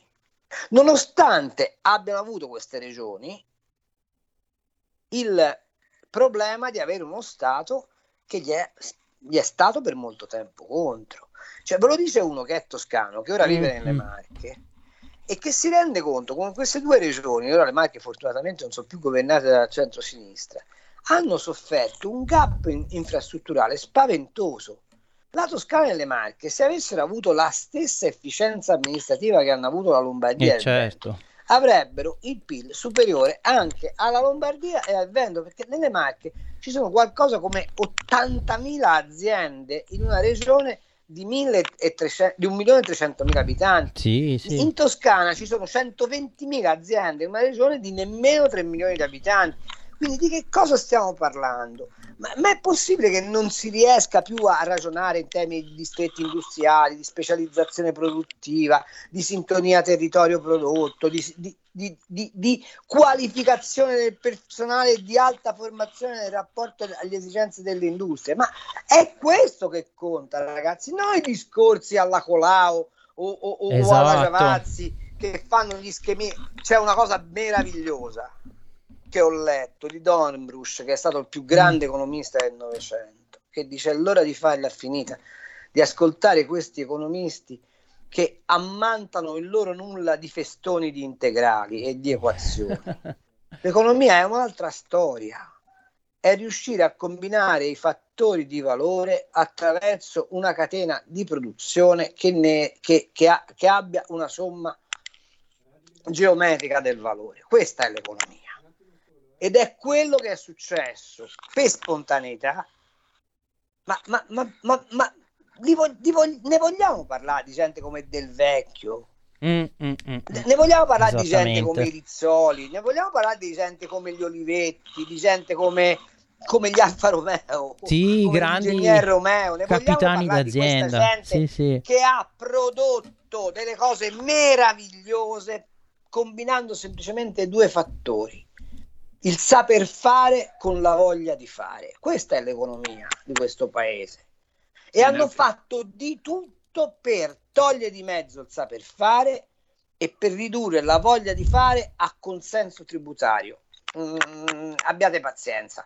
Eh, io continuo a stare dalla parte di Einaudi. Io vorrei che le Oh. prediche inutili di Einaudi fossero insegnate fin dalle elementari. Certo che la sinistra si incazza, perché scoprirebbero finalmente la gente che lo Stato, per dirla con il mio amico John Locke, è un male necessario, ma è un male. E quindi io spero che la Lega ritorni addirittura un po' alle origini e si faccia ingravidare da un'idea liberale per, per finalmente liberare questo paese da una burocrazia, un fisco e una casta insopportabili. E il primo mandarino di questa casta si chiama Mario Draghi. Abbiamo una telefonata, pronto? Chi è là? Scusate, eh, ma ce l'avevo proprio dentro, la dovevo di tutta, non ne facevo. Buo- Eh, buonasera questo a hai fatto benissimo. Dovevi dirlo. Pronto? Complimenti per la trasmissione. Le volevo chiederle, dottor Cambi, io parlo Sì. della Brianza. In Brianza ci sono 70.000 aziende, solo in Brianza. Pensi cos'è la Lombardia? Una potenza economica, industriale e finanziaria che potremmo giocarla con l'intera Germania. Tanto per dirle. Sappia benissimo che noi versiamo Roma più di 50 e passa miliardi di euro. Sono ses- Se li sono facessimo 60 in per la 10 verità. anni, sono 500 e passa miliardi che la Lombardia potrebbe lastricare le strade in oro. È lì il discorso, noi vogliamo l'autonomia, ecco il discorso qual è. Vorremmo che tutte le regioni fossero autonome e si sapessero gestire. È nell'interesse dell'intero paese. Comunque vi faccio i complimenti e buona serata. Grazie, Grazie. grazie ancora. Buona Un altro intervento che E giustamente ribadisce.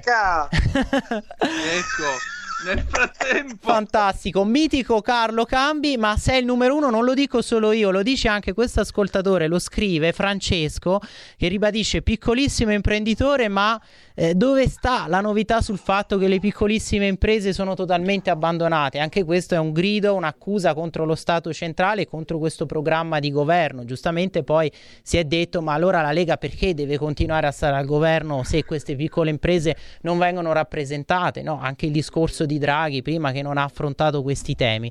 E poi lui giustamente aggiunge, eh, voglio rispondere all'ultimo ascoltatore che parla di imprenditori. Non siamo soltanto industriali e confindustriali, siamo gente che lavora 12 ore al giorno per dare uno stipendio a 10 famiglie di lavoratori come noi. E questo si ricollega a quello che ha detto anche l'ultimo radioascoltatore, cioè i distretti industriali del nord, tutta questa forza, questa vitalità.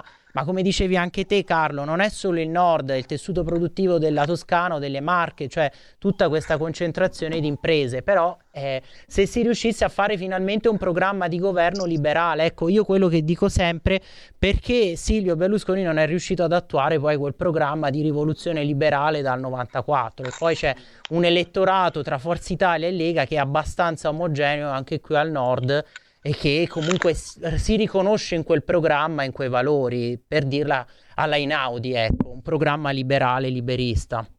Scusate, abbiamo una telefonata e due minuti ancora. Pronto? Chi è là? Sono Gianni da Genova, un saluto a tutti. Ciao. Ciao Gianni, Ciao. ma a che distanza dal telefono mi chiami che non ti sento? Eh, sono sul telefonino e tra l'altro Ecco, ora si sente. Vai, vai. Eh, dovrò essere anche operato di udito perché ho dei problemi un po' di... di, di... Eh, Scusa, eh, ma a Genova udito è il dito, non è l'orecchio. Eh, dovrò essere operato quando mi chiameranno vabbè, eh, vabbè. l'importante è poi venire fuori bene. ecco. E volevo Sì, dire questo, certo. per quanto riguarda mh, la questione, mi auguro al più presto che si vada al voto, ma a patto che poi si faccia un programma tra la Lega, Fratelli d'Italia e Forza Italia omogeneo su cosa si vuole del paese, un sistema liberale, autonomia, federalismo e soprattutto far lavorare le imprese, i piccoli imprenditori che sono la nostra ricchezza, gli agricoltori, che abbiamo delle eccellenze a livello mondiale che sono diciamo vituperate da questa burocrazia che è da quel lì che c'è lì e finirla col PNR una volta per tutte perché è la, è la tomba proprio della burocrazia più smisurata e più squalida che ci sia, perché noi siamo contributori netti eh, in Europa, purtroppo in questa Europa che distrugge i popoli e quindi non ci regalano niente, ma dà, è un veleno questo del PNR, quindi bisognerà eliminarlo completamente. eh. Grazie, grazie Allora, per Carlo, questo intervento che solleva il tema del PNRR che alla fine complica ulteriormente perché genera ulteriore burocrazia, vero? Come avrebbe scritto da Ponte in così fan tutte, il PNRR è come l'araba fenice, che ci sia ognuno lo dice, dove sia nessuno lo sa. E con questa immagine poetica io direi che possiamo andare in pausa ringraziando Carlo Campi, Carlo Cambi del suo tempo stasera. Grazie, Dopo grazie ancora. la pausa abbiamo gli audio 2 con un pezzo del 95 alle 20 perché ci sono fatte le Senti, 20. To- senti Tonino, io non- di solito non faccio marchette, ma stasera a mezzanotte a- su Rete 4 probabilmente avrò un faccia a faccia col ministro Speranza sulla faccenda del virus. Se vi volete divertire, Ma sì, che quattro risate ci stanno tutte, Esatto. non per quello che dici tu, ma per quello che ti No, no, lui. non, so se, non so se verrà Speranza, ma sicuramente manderà qualcuno dei suoi. E quindi, vabbè, niente, così vi, vi divertite un po'. Gli spiegherò una cosa fondamentale, che io la quarta dose di vaccino me la faccio quando se la fa Mattarella. Ecco, grazie Carlo. Grazie, grazie ancora, grazie mille. Grazie ancora. Stai ascoltando Radio Libertà, la tua voce libera, senza filtri né censure, la tua radio.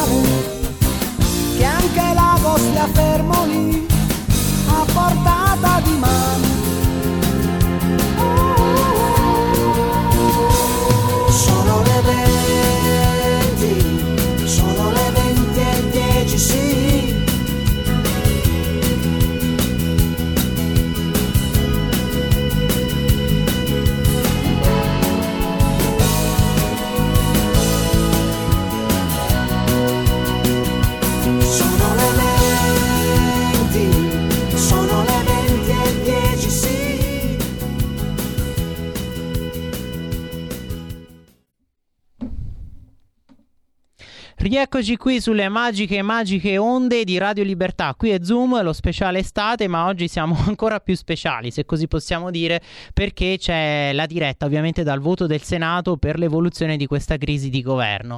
Vediamo se c'è ancora il nostro mitico Tonino Danna con Matteo De Sio che erano in collegamento. Tonino, Matteo, ci, ci siete? Battete siamo, un colpo. ci siamo. Eccoli. Eh, s- risponde la segreteria telefonica di Antonino Danna. Sono momentaneamente assente. Lasciate un messaggio dopo il beep.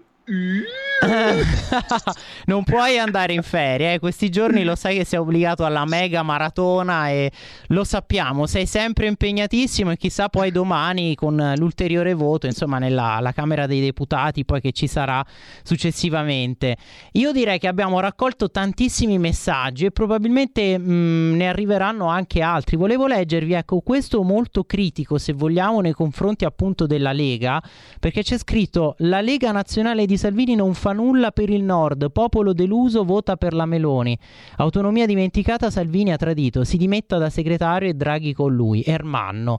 Ecco, abbiamo sentito prima dei mes- letto dei messaggi che in realtà sostenevano la Lega di tanti che si riconoscevano appunto in questo partito schierato soprattutto con i piccoli imprenditori, no? a tutela del nord produttivo e invece vediamo appunto che c'è questo malcontento che probabilmente no, è anche un po' la manifestazione di quello che si vede, si legge nei, nei, sondaggi, nelle intenzioni di voto. Ecco, chiedo anche a voi cosa cambierà, cosa sta cambiando, perché sostanzialmente anche in base alle ultime rilevazioni si conferma sempre il, il partito appunto della, della Giorgia Meloni, Fratelli d'Italia in testa sul 22%, a seguire tallonato dal PD, però con la Lega che se vogliamo è dietro, in affanno, ecco. Matteo. Sì, secondo me probabilmente la, il partito Giorgia Meloni e quindi per fortuna comunque un partito di centrodestra sarà il partito principale e secondo me poi durante la campagna elettorale molti equilibri possono comunque cambiare. Non, non prendiamo per certo i sondaggi di ora, quindi con calma, con pazienza si può sperare anche in una Lega che superi magari anche il Partito Democratico. Ma guardate, io comincio a pensare che abbia ampiamente ragione il nostro Carlo. Mm-hmm. Ti ritiri, te ne vai all'opposizione, dopodiché cerchi anche di schivare e la schivi, perché se fai come ha suggerito Carlo, la schivi. Mm-hmm. Questo, anzi, lo schivi, questo stigma eh, con l'accusa di essere tu quello brutto, sporco e cattivo che hai fatto cadere il governo dei migliori e naturalmente, insomma eh, soprattutto preparare un, un, buon, un buon programma elettorale. Dieci cose, queste sono le promesse, queste noi le facciamo fin dal primo giorno, ma ripeto, la prima cosa da mettere in campo, elezione diretta del Presidente della Repubblica, riforma costituzionale del Paese o in senso federale o in senso semipresidenziale alla francese, ma noi non possiamo permetterci il lusso di avere un presidente della Repubblica che sta in carica a 14 anni, eletto con un'elezione di secondo grado, perché un presidente che sta a 14 anni eletto con un'elezione di secondo grado è un presidente che ha un potere enorme sulla base del fatto che la classe politica è debole. E nell'idea della nostra Costituzione dei padri costituenti il Presidente della Repubblica veniva mediato o calmierato dalla classe politica esistente. Punto uno. Punto due. Se questo non è possibile, c'è una modifica che si può fare molto più rapidamente. Una legge costituzionale che segua quanto Leone nel novembre del 75 scrisse alle Camere e le Camere con tutta la buona grazia non ebbero neanche la decenza di dibattere il introdurre, chiarire, chiarire nella Costituzione che il Presidente della Repubblica viene eletto per sette anni e non è rieleggibile, abolizione contestuale del semestre bianco.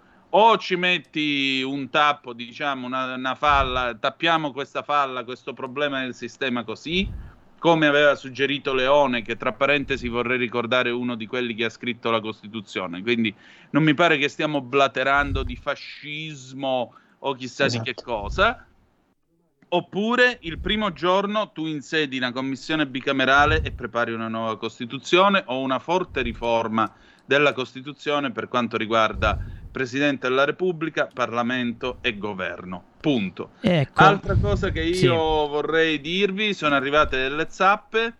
Dico l'ultima, poi mi taccio, vengo da sinistra, voterò Lega, sostengo Radio Libertà, mi tessererò. Sempre Francesco. Grazie e benvenuto. Grazie, grazie a Francesco. L'avevo notato anch'io questo messaggio perché dopo quello critico, subito diciamo di messaggio smentito da- dal mitico Francesco che ci aveva già scritto prima a proposito degli imprenditori che addirittura dichiarano di appoggiare entusiasticamente la, la Lega. E invece un messaggio per te, Tonino, perché eh, c'è chi è? appunto scrive che dice che ti segue tantissimo per la rassegna stampa e, e, appunto mh, precisa Antonino mi devo ricredere sei uno dei migliori. La tua rassegna stampa mi piace da morire. Aprire le linee e leggere le zappe. Vediamo se riesco eh, forse credo sia Pietro. Sì è Pietro quindi eh, mitico Tonino che fai breccia nei, nei cuori noi comunque ricordiamo 200 euro sono sotto il lavandino in bagno, però guardate che per sto mese io lo stipendio l'ho marchette. finito, quindi calmatevi un pochino. Io vi ricordo sempre che potete chiamare allo 0266203529 oppure mandare, ormai lo diciamo col neologismo di Tonino, le zappe, no? le whatsappate al 346 6427 756. E hai detto bene Tonino, c'è il problema delle riforme costituzionali, questo cantiere che si deve fare, che si rinvia, ma ecco chiedo a te come si può arrivare a questo? Tu giustamente dicevi la commissione bicamerale, il fatto è che... Immediatamente la vuole- capigruppo in sala Pannini, grazie. sentire la diretta dal Senato, mi taccio. Sì. Sospesa la seduta, ok, allora riprendiamo dopo perché ci vogliono delle maggioranze parlamentari fortissime, cioè io non so anche se torneremo al voto con questa legge elettorale, adesso vediamo gli scenari, ripeto, rischiamo di far fantapolitica perché finché non cade il governo e non si diradano, diradano le nebbie non possiamo ecco fare queste previsioni, però ripeto, ci vogliono maggioranze fortissime o comunque una convergenza tra forze in Parlamento che poi possa far ripartire la stagione no, del- dei cantieri delle bicamerali. E tu giustamente dicevi bisogna rafforzare determinati poteri. Cioè, o una sorta di semipresidenzialismo, oppure io penso sempre a quella forma di governo neoparlamentare in cui c'è il premio- premier forte, che poi è la, la forma di governo delle nostre regioni italiane, cioè della serie se si sfiducia il presidente della, della regione si torna al voto. Una forma di governo che eh, sostanzialmente è poco diffusa nel mondo, c'era così soltanto per la Costituzione israeliana che poi non è stata più eh, ripresa. Però effettivamente c'è sempre questo spauracchio, no? Si dice ah ma se rafforziamo i poteri del Premier, del Presidente del Consiglio dei Ministri, ritorniamo al capo di governo di, di memoria fascista. Attenzione, io mi taccio, sentiamo per un attimo il Presidente del Senato Casellati. Deve votare o vuole votare, non c'è nessuno. E, eh, pertanto dichiaro chiusa la votazione e invito i senatori segretari a procedere al computo dei voti.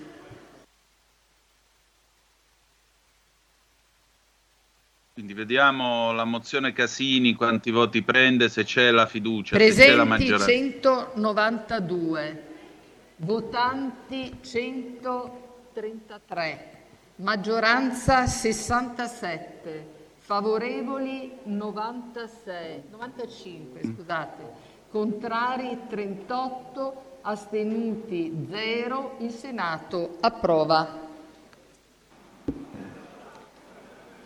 Quindi il Senato ha Risulta- confermato la eh, fiducia. Proclamo il risultato, quindi l'ho già proclamato. Risulta pertanto preclusa la proposta di risoluzione numero 1. Si è così concluso il dibattito sulle comunicazioni del Presidente del Consiglio dei Ministri. Io sospendo la seduta e convoco immediatamente la capigruppo in sala Pannini. Grazie. Perfetto, Insomma, Tonino, eh, abbiamo... un gruppo, quattro gatti hanno garantito la sopravvivenza Ecco. dell'esecutivo. Meraviglioso, 95 voti addirittura. Mm, Esatto. mm, mm, mm. Secondo voi Se chi ci sono... presentavamo noi tre alla corrida pigliavamo più voti. Chi sono questi governisti? Sono già curioso di capire adesso, magari anche dalle prime battiture ANSA, se ci sono dei retroscena, chi è che magari è passato a votare, se erano fatti, diciamo, vari azzardi e probabilmente appunto qualcuno nel Movimento 5 Stelle ha fatto lo strappo. Ecco, Ecco. ma io vi pongo una domanda. Sì. La volta scorsa la maggioranza è stata concessa, la fiducia è stata concessa con, mi pare, quanti voti furono? 173, correggetemi se sbaglio. Stavolta sì. siamo passati da 173 a 95. Quindi la volta scorsa Draghi è salito al colle e ha presentato le dimissioni. Questa volta dovrebbe proprio prendere la valigia, caricarla sulla Passat, visto che c'è la station wagon, così i bagagli se ti raggiunge sedile ci carica tutto in una botta sola e va direttamente a Città della Pieve stanotte. Perché... È incredibile, tra l'altro, come un... all'inizio il Parlamento è debole, no? viene... viene quasi un'imposizione con le spalle al muro al Parlamento e poi in così pochi, in così pochi possono decidere il futuro di un paese. È una sì, contraddizione ma... incredibile questa. No, ma eh, Matteo, cioè, eh, i numeri parlano, no? Io non sono mai sì, stato sì. tutta sta gran cosa in matematica, ma la volta scorsa è stata esatto. comunque una maggioranza con dei numeri importanti, 173, mm-hmm. perché la maggioranza esatto. al Senato è 161, visto che i senatori sono 321 in totale. Perfetto, 161 ne ha presi 173 Stavolta la maggioranza arriva con 95. Sì, sì, sì. 95, cioè al prossimo giro che fa? Ne prende 84, poi va esatto. a scendere ci giochiamo il lotto, che dobbiamo fare? E infatti questo è il dato fondamentale che mette in evidenza proprio il Corsera, il Corriere della Sera nel titolo adesso di apertura. Solo 95 eh. sì, cioè ovviamente tra chi non vota, chi non partecipa al voto, eh, chi si astiene e poi con voi volevo commentare anche lo strappo della Gelmini, cioè si è parlato prima anche di questo scontro che ci sarebbe stato all'interno di Forza Italia, probabilmente abbiamo sentito anche prima no, nel discorso che, che è stato fatto da appunto i rappresentanti rappresentanza di Forza Italia della Bernini, lei ha spiegato che il partito comunque più volte ha votato la fiducia, mi sembra 55 lei abbia citato, sì. nonostante sì. i risultati non soddisfacenti e i tanti sacrifici, tanti temi identitari che stavano a cuore a Forza Italia e che poi sono stati di fatto appunto sacrificati barra ignorati. Cosa sta succedendo anche in Forza Italia? Probabilmente c'è, mh, mm, c'è la volontà di andare, c'è una parte che vuole seguire magari la Meloni e Matteo Salvini Salvini sulla strada a questo punto del mhm. ritorno alle urne esatto. e c'è una parte che forse si sta spostando verso questo grande centro di gravità permanente. Ecco, vi faccio un piccolo spoiler su quella potrebbe essere una canzone della, della nostra serata di questa puntata e chiedo a voi appunto Tonino e Matteo. Allora, intanto vi comunico che Letta ha dichiarato mm. giorno mm. folle, ora le urne. Stamattina Caspita. invece su tutti i giornali diceva che sarebbe stata una giornata bellissima. Anche lui si è sconfessato veramente in così poco tempo, insomma, come i 5 Stelle e Di Maio. ma sì, ma guarda, ma... Un eh... giorno di follia, sì. L'unica cosa che si può fare adesso è o fare quello che diceva Carlo, tentare di di trovare qualcuno che al posto di Draghi faccia questa legge finanziaria, lacrime e sangue, e mm, poi mm, mm. si scioglie il Parlamento e andiamo a, a, votare a febbraio e magari la finiamo qua perché non è che possiamo portare avanti questa agonia fino a maggio dell'anno prossimo. Oppure si va a votare, però andare a votare significa intanto mettere in piedi un programma elettorale, mm, mm scegliere il leader del centrodestra o chiarire chi sarà il leader del centrodestra Infine andare a votare e partire subito perché c'è da fare la finanziaria. Allora, la cosa più interessante, forse che si potrebbe fare, l'ha suggerita Romeo oggi nel suo intervento mm-hmm. al Senato, benissimo, ti abbiamo sfiduciato, ti dimetti, resti comunque incaricato per gli affari ordinari, che tanto ormai è una formula abbastanza ampia, come diceva Romeo stesso, si fa la finanziaria, il 31 dicembre si sciolgono le Camere e andiamo a votare e la finiamo con questa camurria per dirla camillerianamente perché ci hanno scassato i cabasisi questo paese ha ballato cinque giorni di fila cinque giorni di fila ragazzi.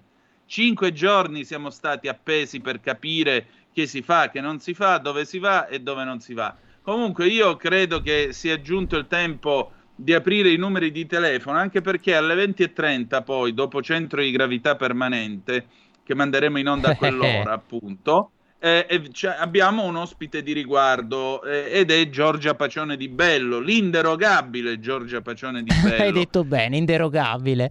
Esatto, la quale naturalmente dirà la sua perché Giorgia ha questa sua innata acutezza che le permette di guardare le cose in maniera molto netta e molto cristallina e quindi è sempre un piacere starla a sentire. Vi E ce n'è bisogno ora.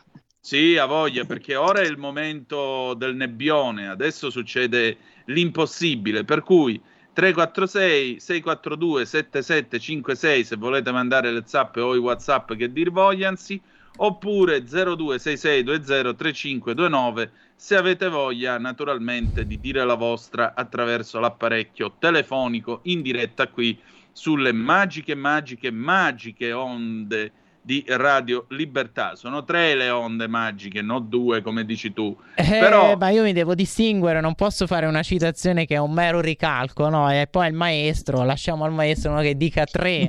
Io invece vorrei, se possibile, magari se la regia riesce a mostrarcela, ci è arrivata una foto stupenda da Gianni da Genova, proprio su WhatsApp, che fa vedere questo tramonto con, si inizia a vedere, tramonto finito, c'è poi la luna e eh, scrive appunto eh, Gianni da Genova, questa luna ci porti bene, basta con il Sauron, Saruman e il Gollum della Corte Costituzionale, libertà.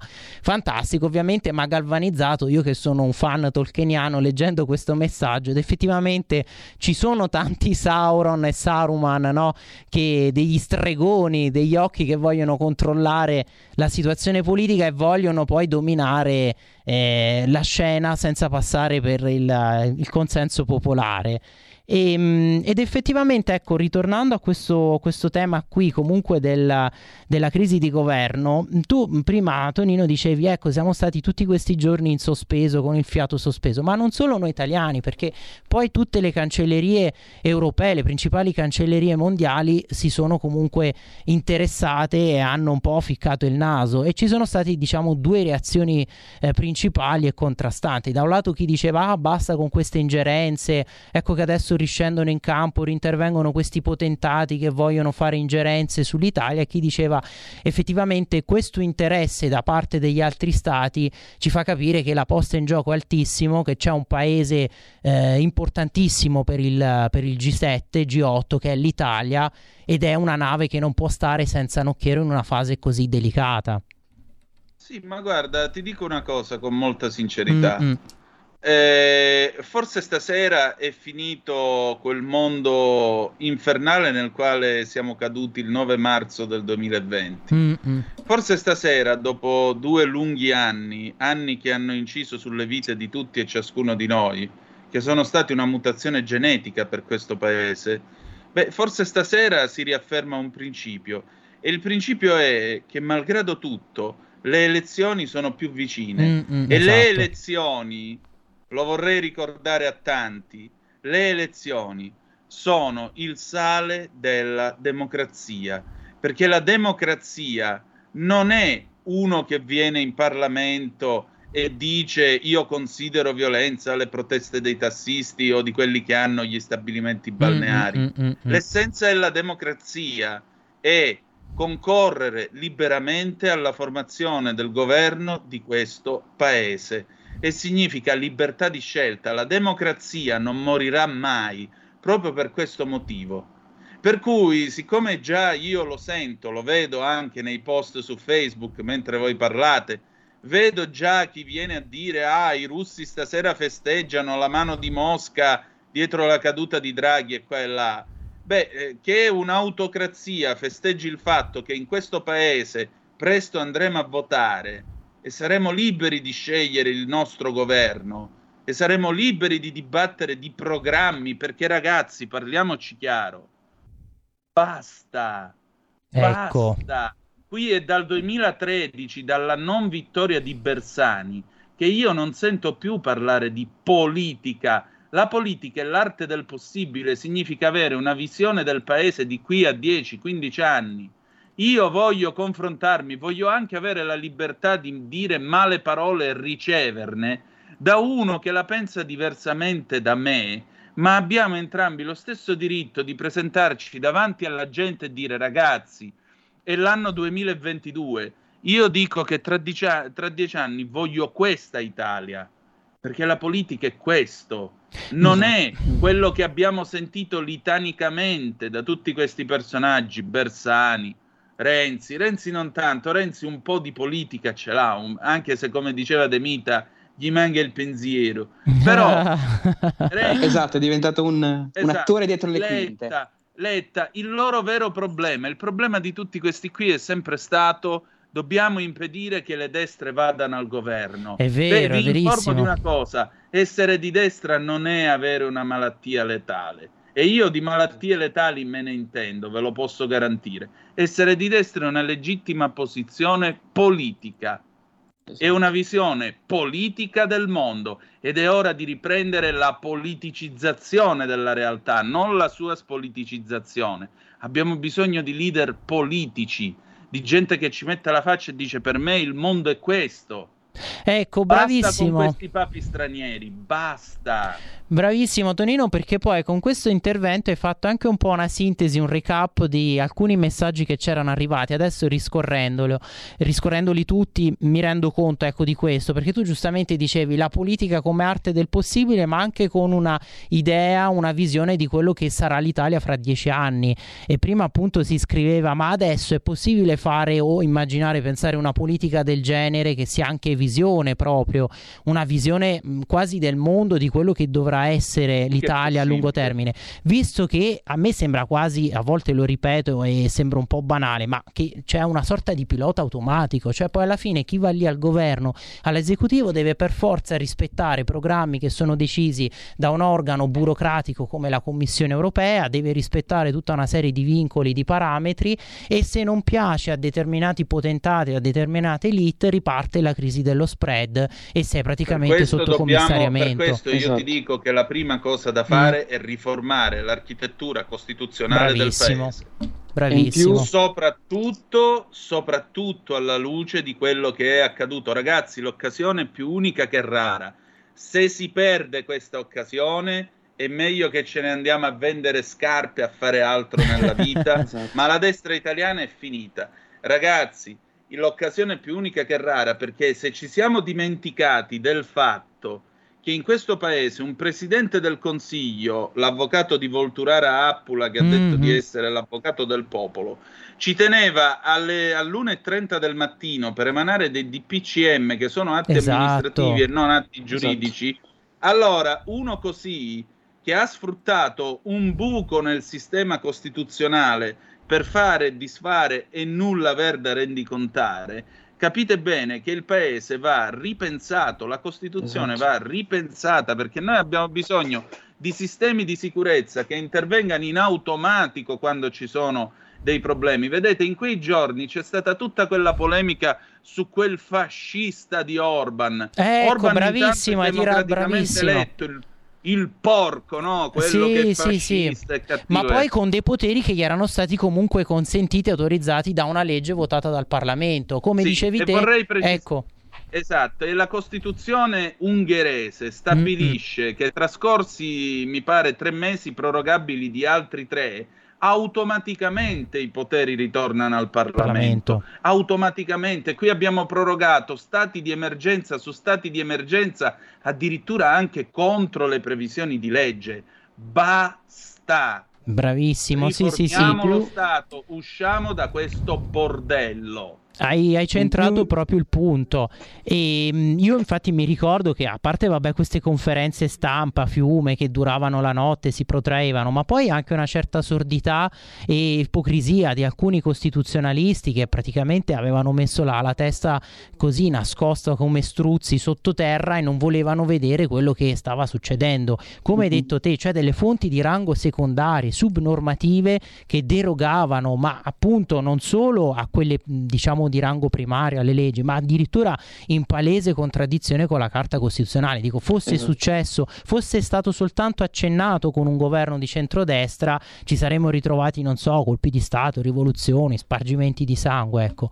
Io Ma invece figurati. devo un attimo tagliare perché mi fa cenno la regia che probabilmente adesso c'è una chiamata e allora la Ok, facciamo ok. ascoltare, prego. No, c'è... eh, Eh no, Picciotti, sono le otto e mezza, dobbiamo andare in pausa. Dobbiamo andare in pausa, dobbiamo andare andare in pausa, allora ci risentiamo fra pochissimo. A dopo. Stai ascoltando Radio Libertà, la tua voce libera, senza filtri né censure, la tua radio.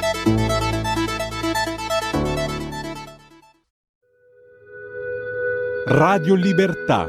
In un mondo in cui i mezzi di informazione vanno verso una sola voce, una radio che di voci vuole averne tante.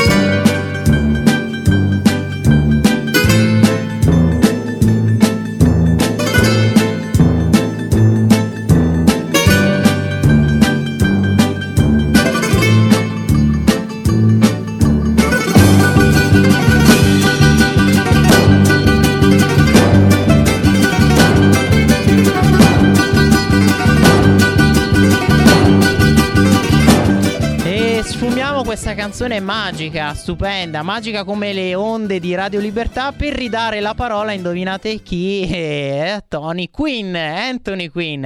Tonino, ci senti? Sei in linea? Perché prima ti ho perso. Ci sono, Ci- ce la faccio e sono connesso, ma io vorrei che rientrasse il nostro Matteo, vai. Ci sono. Eccolo. Ci sono, Siamo qua. Vi vedo inquadrati. Diretto, sulle magiche, magiche onde di Radio Libertà e siamo pronti a Giorgia Pacione di Bello E a allora, presentarla e ad ascoltarla.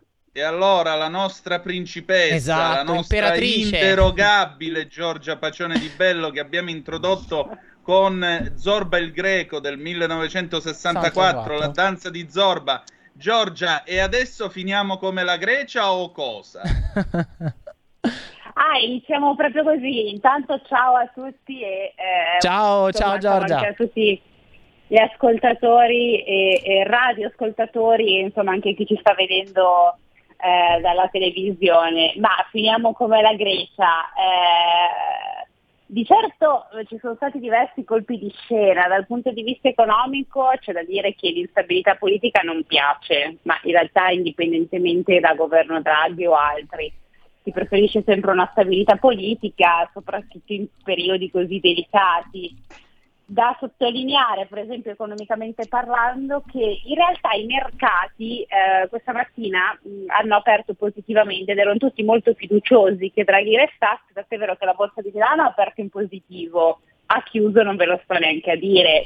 Il, eh, poi BTP, vabbè, il, il, differenziale tra spread e, e bond tedesco, vabbè, eh, insomma, è andato un po', risalito insomma ci sono cert- molte dinamiche che non fanno comunque bene di certo all'Italia e al, alla sua economia. Poi c'è da dire che l'Italia è da sempre un osservato speciale perché è sempre stato considerato un paese abbastanza fragilotto dal punto di vista eh, politico e di conseguenza anche economico. Eh, diciamo che il panorama che abbiamo di fronte è, ci sono molte nuvole, forse nuvoloni. Mm. Eh, Giorgio, senti, ma secondo te chi è che a questo punto può prendere il posto di Draghi? Perché mi pare evidente che Draghi stia per lasciare questo, questo governo, visto e considerato il modo in cui ha ottenuto la fiducia. L'altra volta 173 voti, stavolta 95, l'altra volta è andato eh, è salito al, al, Quirinale, stavolta secondo me, visto che c'è la station, va direttamente a Città della Pieve. O tutti i bagagli. No, diciamo, diciamo, che Draghi, per chi, come anche te Antonino, che insomma hai seguito la, la maratona insomma, che ha fatto anche Draghi da questa mattina, Draghi diciamo che era particolarmente arrabbiato con, il, con i partiti, già nel primo discorso voglia. si vedeva nel secondo di risposta lì credo che un po' ha fatto, adesso non vorrei fare paragoni impropri, però non so come io sabato mattina a un certo punto mi è partita la carogna eh, su determinate cose che ho letto sui giornali in rassegna stampa, anche Draghi a una certa deve dire vabbè, eh, insomma, e, e, anche lì è andato. Credo che la pazienza sua sia del tutto esaurita, eh, devo dire che gli hanno anche semplificato un po' la, la questione nel senso che eh, vabbè, Movimento 5 Stelle, no comment come fare sulla Croce Rossa, gli hanno spianato la, la risposta e quindi il, alla fine va il colle di mettersi, il centrodestra con la, la Lega e, e, Forza Italia che alla fine non, hanno, non votando la risoluzione di Casini è come se avessero sfiduciato il governo e quindi insomma abbastanza palese che a meno che ci si vuole appigliare a tecnicismi, ma non mi sembra molto nello stile di Draghi, eh, sì, secondo me è finita questa volta definitivamente l'esperienza del governo Draghi. Ecco, vi do anche una notizia perché c'è una tragedia nella tragedia. La Gelmini, lascio Forza Italia, ha ceduto a Salvini. Ma eh, cioè, eh, certi ascoltatori chiamano e dicono attenzione perché ci, la Lega si appiattisce su Forza Italia, mentre invece la Gelmini stasera molla tutto e se ne va dicendo che invece Forza Italia ha ceduto alla Lega. Eh, dove sta la verità secondo te? Ma eh, non penso tanto che il gioco sia che la Lega abbia ceduto a Forza Italia, penso quanto invece che eh, sia Fratelli d'Italia che abbia in qualche modo mangiato o comunque eh, sia, se così vogliamo dire, il vincitore del centrodestra da, da questa giornata di oggi. Eh, perché in realtà, se vogliamo dire, la Fratelli d'Italia è sempre stato fin dall'inizio, da anche la settimana scorsa, poi andiamo al voto, quelli che volevano restare erano la Lega e Forza Italia, non si aspettavano un discorso così duro da parte di Mario Draghi, il primo che di certo non è andato molto per le sottili, ha fatto anche delle bordate comunque al, eh, al, al centro-destra, ricordiamo soprattutto sul catasto, insomma anche altri temi economici, non sono stati per niente contenti e da lì insomma ha tirato le loro conclusioni. Piuttosto direi che la Lega si sta appiattendo, o meglio, sta cercando di rincorrere la Meloni, perché adesso siamo in piena campagna elettorale, non tanto Forza Italia. Beh, evidentemente la campagna elettorale è cominciata. La stessa Meloni, leggo qua, l'ANSA ha dichiarato se tutto va bene tra due mesi si vota. Eh, significa che a settembre andiamo alle urne e per ottobre-novembre il nuovo governo dovrà evidentemente scrivere e lanciare la nuova finanziaria. Questo è un problema politico perché eh, Carlo Cambi diceva sarebbe meglio che questa manovra da lacrime e sangue la facesse eh, eventualmente un Cottarelli di turno anziché il centrodestra uscito vincitore dalle elezioni. Tu come la vedi? Allora, eh, ti dico, dal punto di vista strategico sì, certo, sarebbe meglio che la patata bollente toccasse a un terzo soggetto, no? Eh, dal punto di vista da cittadina, ecco, mettiamo così, eh, ti dico, eh, non hai voluto più il governo Draghi, che quindi avrebbe dovuto fare la legge di bilancio, lacrime e sangue, insomma, gestire una situazione che il prossimo autunno inverno non sarà facile e adesso ti becchi la patata bollente. Cioè, nel senso, troppo facile eh, lanciare il sasso e poi nascondere la mano, no? Nel senso il ragionamento è hai voluto, non hai voluto più Draghi per X motivi, insomma, perché ha detto delle cose, adesso però ti becchi anche le conseguenze, oneri e onori. Eh, Certo. vole- insomma, c'è anche il se andiamo al voto, diverse forze di centrodestra mettono non abbiamo paura di andare al voto, vinceremo, sicuramente siamo la, la- la- la- insomma, la forza di, di maggioranza e indubbiamente anche secondo i sondaggi insomma, mh, almeno che scambia qualcosa, però si va verso quella direzione.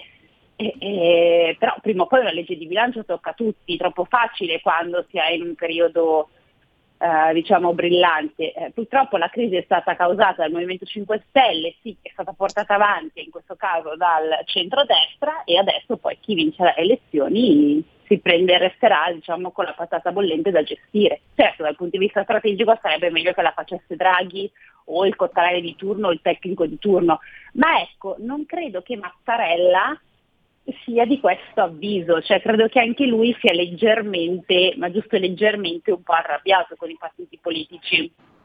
Ecco Giorgia, vabbè, eh. io vorrei farti invece tre domande, grazie intanto per tutto quello che, che hai detto, soprattutto all'inizio hai delineato un quadro che effettivamente eh, può mh, destare tante preoccupazioni, giustamente ricordavi anche che comunque poi alla fine la borsa è chiusa con questo tonfo, comunque con un forte calo, 1,6 mi sembra.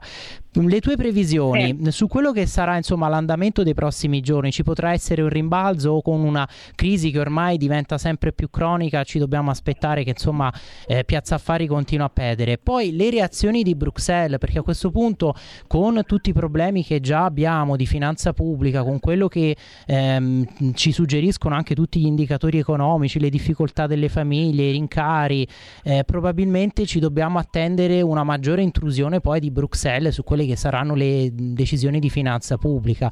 E poi volevo chiederti se appunto avessi letto questa intervista che, che ha fatto recentemente, che mh, ha tenuto appunto Giulio Tremonti, in cui lui praticamente se la prendeva con lo stesso Mario Draghi perché diceva adesso Mario Draghi vada a trovare a Palazzo Chigi nell'archivio quella letterina che lui mi mandò nel 2011, cioè adesso ha tutta una serie di problemi e le- in, quella- in quell'occasione storica appunto Tremonti si faceva portavoce di una determinata politica economica, però la BCE intervenne e di fatto mise in mora l'Italia e il governo con eh, Giulio Tremonti appunto ministro, super ministro del- delle finanze e dell'economia e adesso cosa succederà? Perché Draghi, come dicevamo prima, o ha, voluto, ha deciso di sfilarsi e di evitare appunto di mh, trovarsi davanti a una situazione drammatica con questa finanziaria che dovrà essere varata, oppure lui stesso rischia di passare diciamo per corresponsabile di un momento così delicato, difficile perché ah, alla fine anche lui no, decidendo di presentare le dimissioni, di tornare alle aule per cercare la fiducia,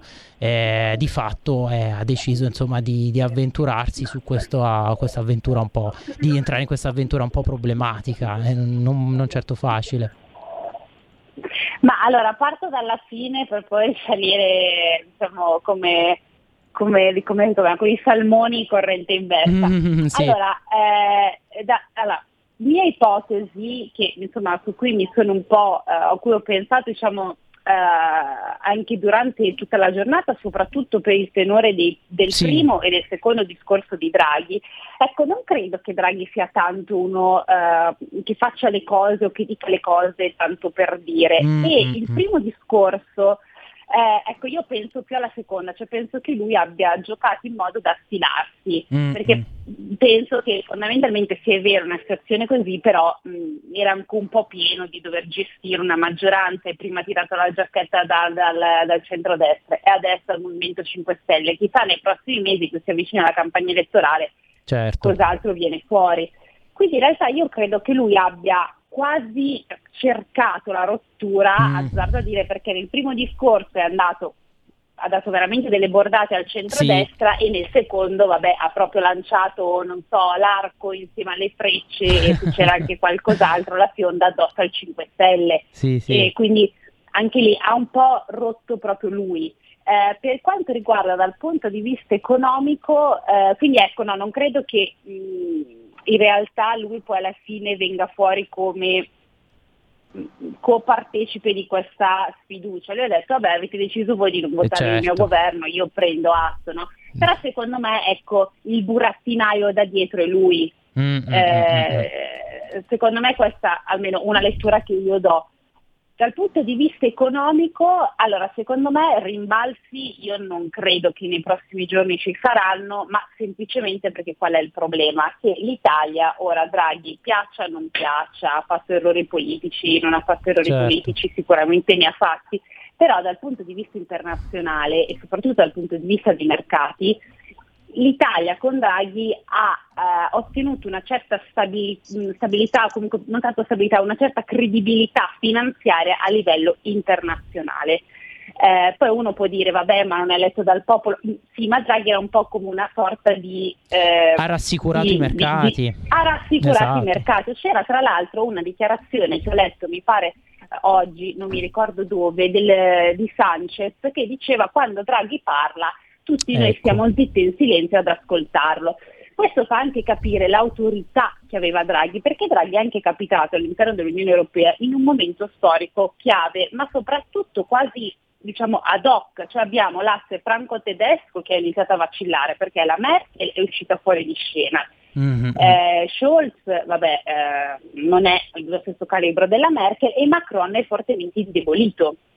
Quindi l'unico uomo forte, se così vogliamo dire, che tirava anche un po' le redini all'interno dell'Unione Europea era Draghi. A livello di mercato, insomma, sappiamo com'è la situazione, il fatto che Draghi adesso non ci sia più, io non credo che questo venga percepito bene, e, ma si è visto da come insomma, poi è chiuso la borsa di Milano, il FTSE, i BTP e anche ehm, il differenziale tra il, ehm, adesso non mi viene più il, il, il bond comunque tede- eh, Sì, quelli federali tedeschi, vero? Il Bund. Il Bund, Esatto. Bund, sì. il- esatto, scusate, il Non c'è tedesco problema. e quello italiano. Eh, secondo me è, è tutto qui il punto, quindi dal punto di vista economico secondo me i prossimi giorni mh, non, non- non vedrei comunque dei grossi risultati brillanti. Eh, dal punto di vista internazionale la situazione si complica e secondo me si indebolisce maggiormente tutto l'asse anche europeo. Eh, Insomma, secondo me non è una situazione al momento proprio idilliaca, che non significa il non volere elezioni, perché secondo me era anche ora che tornassimo al voto, Certo. però ecco c'è momento e momento, cioè io credo che andare a votare tra tre, tra tre mesi o sei mesi non credo che a livello delle forze politiche o del risultato politico potesse cambiare più di tanto. Eh, questo anticipare Allora. i tempi però secondo sì. Prego, prego. Allora, senti Giorgia, noi abbiamo ancora due minuti, quindi io direi che l'ultima domanda va dal nostro Matteo, dopodiché tiriamo le conclusioni di questa serata, eh, diramandovi il quadro tattico della situazione Esatto. a quest'ora, alle 20.52 di oggi, mercoledì 20 luglio dell'anno 2022. Diciamo che il governo, ahimè, a differenza di Armstrong e Aldrin, non è Mhm. atterrato alla base della tranquillità. Prego Matteo. Allora, innanzitutto, poi possiamo dire anche che Draghi è capitato anche in un momento, grazie alla guerra, in cui serviva, come hai detto tu benissimo, un, un uomo forte. Quindi una situazione che che non potrebbe ripetersi in nessun caso, speriamo. E due, eh, potrebbe questa essere la fine dei governi tecnici, cioè un governo voluto da più forze politiche però molto distanti e non voluti, tra virgolette, però dal popolo? Giorgia e poi Pier Vittorio. Eh, no, non credo, non credo proprio, anche perché credo che tutto il problema stia nella classe politica. Fin quando non si ritornerà ad avere una classe politica seria e soprattutto forte, non credo che i governi tecnici smetteranno di, di esistere, anche perché i governi tecnici d'altra parte hanno iniziato a essere così frequenti eh, quando la classe politica ha iniziato a mostrare la sua mm-hmm. debolezza sempre più forte. Sì, certo. e, purtroppo mi viene da, cioè quasi confermiamo un quadro un po' fosco che abbiamo tratteggiato e ci spiace purtroppo dirlo perché vorremmo dare dei messaggi diciamo rassicuranti o comunque dei messaggi che possano generare no, un po' di ottimismo perché poco fa appunto leggo qui dall'Anza che a causa di questa crisi il tasso del BTP nostro italiano è vicinissimo a quello del bond della Grecia, cioè sto guardando qui eh. adesso la percentuale, il BTP decennale rende il 3,374% quello della Grecia 3,442%. E un nostro radioascoltatore fa ironia anche su questo perché è giusto comunque non perdere un po' di riso, di, di risate. Dice buonasera Antonino, riesci domani a farci sapere cosa scrivono i greci su Draghi? Un saluto da Padova, Raimondo. E vabbè, ce la prendiamo un po' con leggerezza, ma perché eh, se no veramente dovremmo stare qui soltanto a piangerci addosso perché addirittura poi c'era il dato sui futures e con questo chiudo e praticamente se eh, lo riprendo qui dall'ANSA, addirittura eh, ci sarebbe un meno 4,1%. Futures su Piazza Affari, sì, quindi eh, qui chiedo anche a Giorgia, lascio a te la chiusura, effettivamente insomma non, non ci dovranno essere magari grandi cambiamenti nei prossimi giorni, ma mh, la situazione a livello macroeconomico, anche insomma di, di finanza, di borsa, resta insomma così problematica, anche perché, ripeto, eh, Draghi esercitava questa, questa influenza su, sui mercati.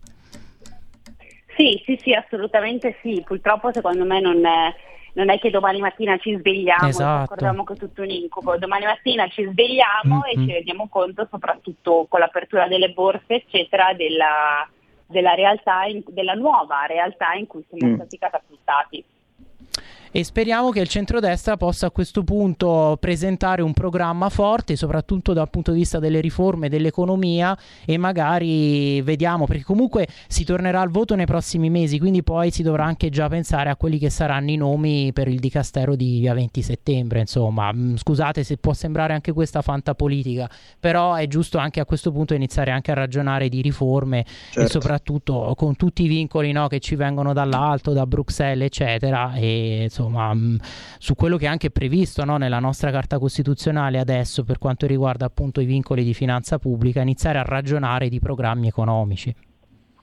Bene, sì, allora si chiude qui eh, questa Antonino. nostra lunga maratona sì, che c'era, è iniziata stamattina. Sì, c'era Giorgia che stava dicendo un'ultimissima sì, cosa, scusate. Un, un'ultimissima cosa al volo che eh, secondo me è utile per gli ascoltatori anche. Oggi la Commissione europea ha proposto di eh, inserire un razionamento di gas al 15% e insomma se passerà questo poi avrà delle conseguenze a partire dal 1 agosto fino a marzo del 2023 così giusto per lasciare con una buona notizia. Indubbiamente. Allora noi chiudiamo qui questa lunga maratona radiofonica cominciata stamattina alle 7.30 con la rassegna stampa e proseguita nel corso della giornata sulle magiche, magiche, magiche onde di questa radio, il quadro tattico alle ore 20.53 minuti e 38 secondi di questa sera, 20 luglio 2022, vede il presidente Draghi, la cui fiducia è stata confermata al Senato dopo un pomeriggio pieno di colpi di scena, con appena 95 voti, visto il numero di presenti. Eh, Forza Italia è uscita dall'aula, il centrodestra non ha garantito comunque questa fiducia e così i grillini, il presidente Draghi sale al colle e molto probabilmente lascerà la guida del governo. Per domani dalle 7.30 fino alle 9.30 avremo come sempre la rassegna stampa, tra le 9.30 e le 10.30 seguiremo la crisi minuto per minuto, quindi eventualmente ci collegheremo con Claudio Borghi Aquilini, ma se ci saranno poi altre, eh, terremo comunque il filo diretto con voi per il microfono aperto e per ragionare di quello che succederà in seguito. Che cosa dire di più? L'unica cosa che possiamo dire adesso è che la democrazia molto probabilmente riprende la sua parola. Si parla di andare a votare il 2 di ottobre. Il 2 Mm, mm. ottobre è la giornata in cui la Chiesa commemora gli angeli custodi ed è la giornata dei nonni. Speriamo di trovare buoni angeli custodi su questo cammino di questo E la saggezza dei nonni. E la saggezza dei nonni. Esatto, sì. ci affidiamo Eh, agli angeli custodi, cosa dobbiamo fare? Viste anche le previsioni, insomma, macroeconomiche, non sono le più confortanti. Amen. E con questo chiudiamo qui. Grazie per essere stati con noi. Appuntamento domani alle 7.30 col sottoscritto sulle magiche, magiche, magiche onde di Radio Libertà. Grazie a Pier Vittorio Scimia, Grazie a a Giorgia voi. Pacione di Bello, grazie al nostro novizio Matteo Desio. E ricordate che, malgrado tutto, the best is yet to come. Il meglio deve ancora venire. Vi ha parlato Avete ascoltato Filo Diretto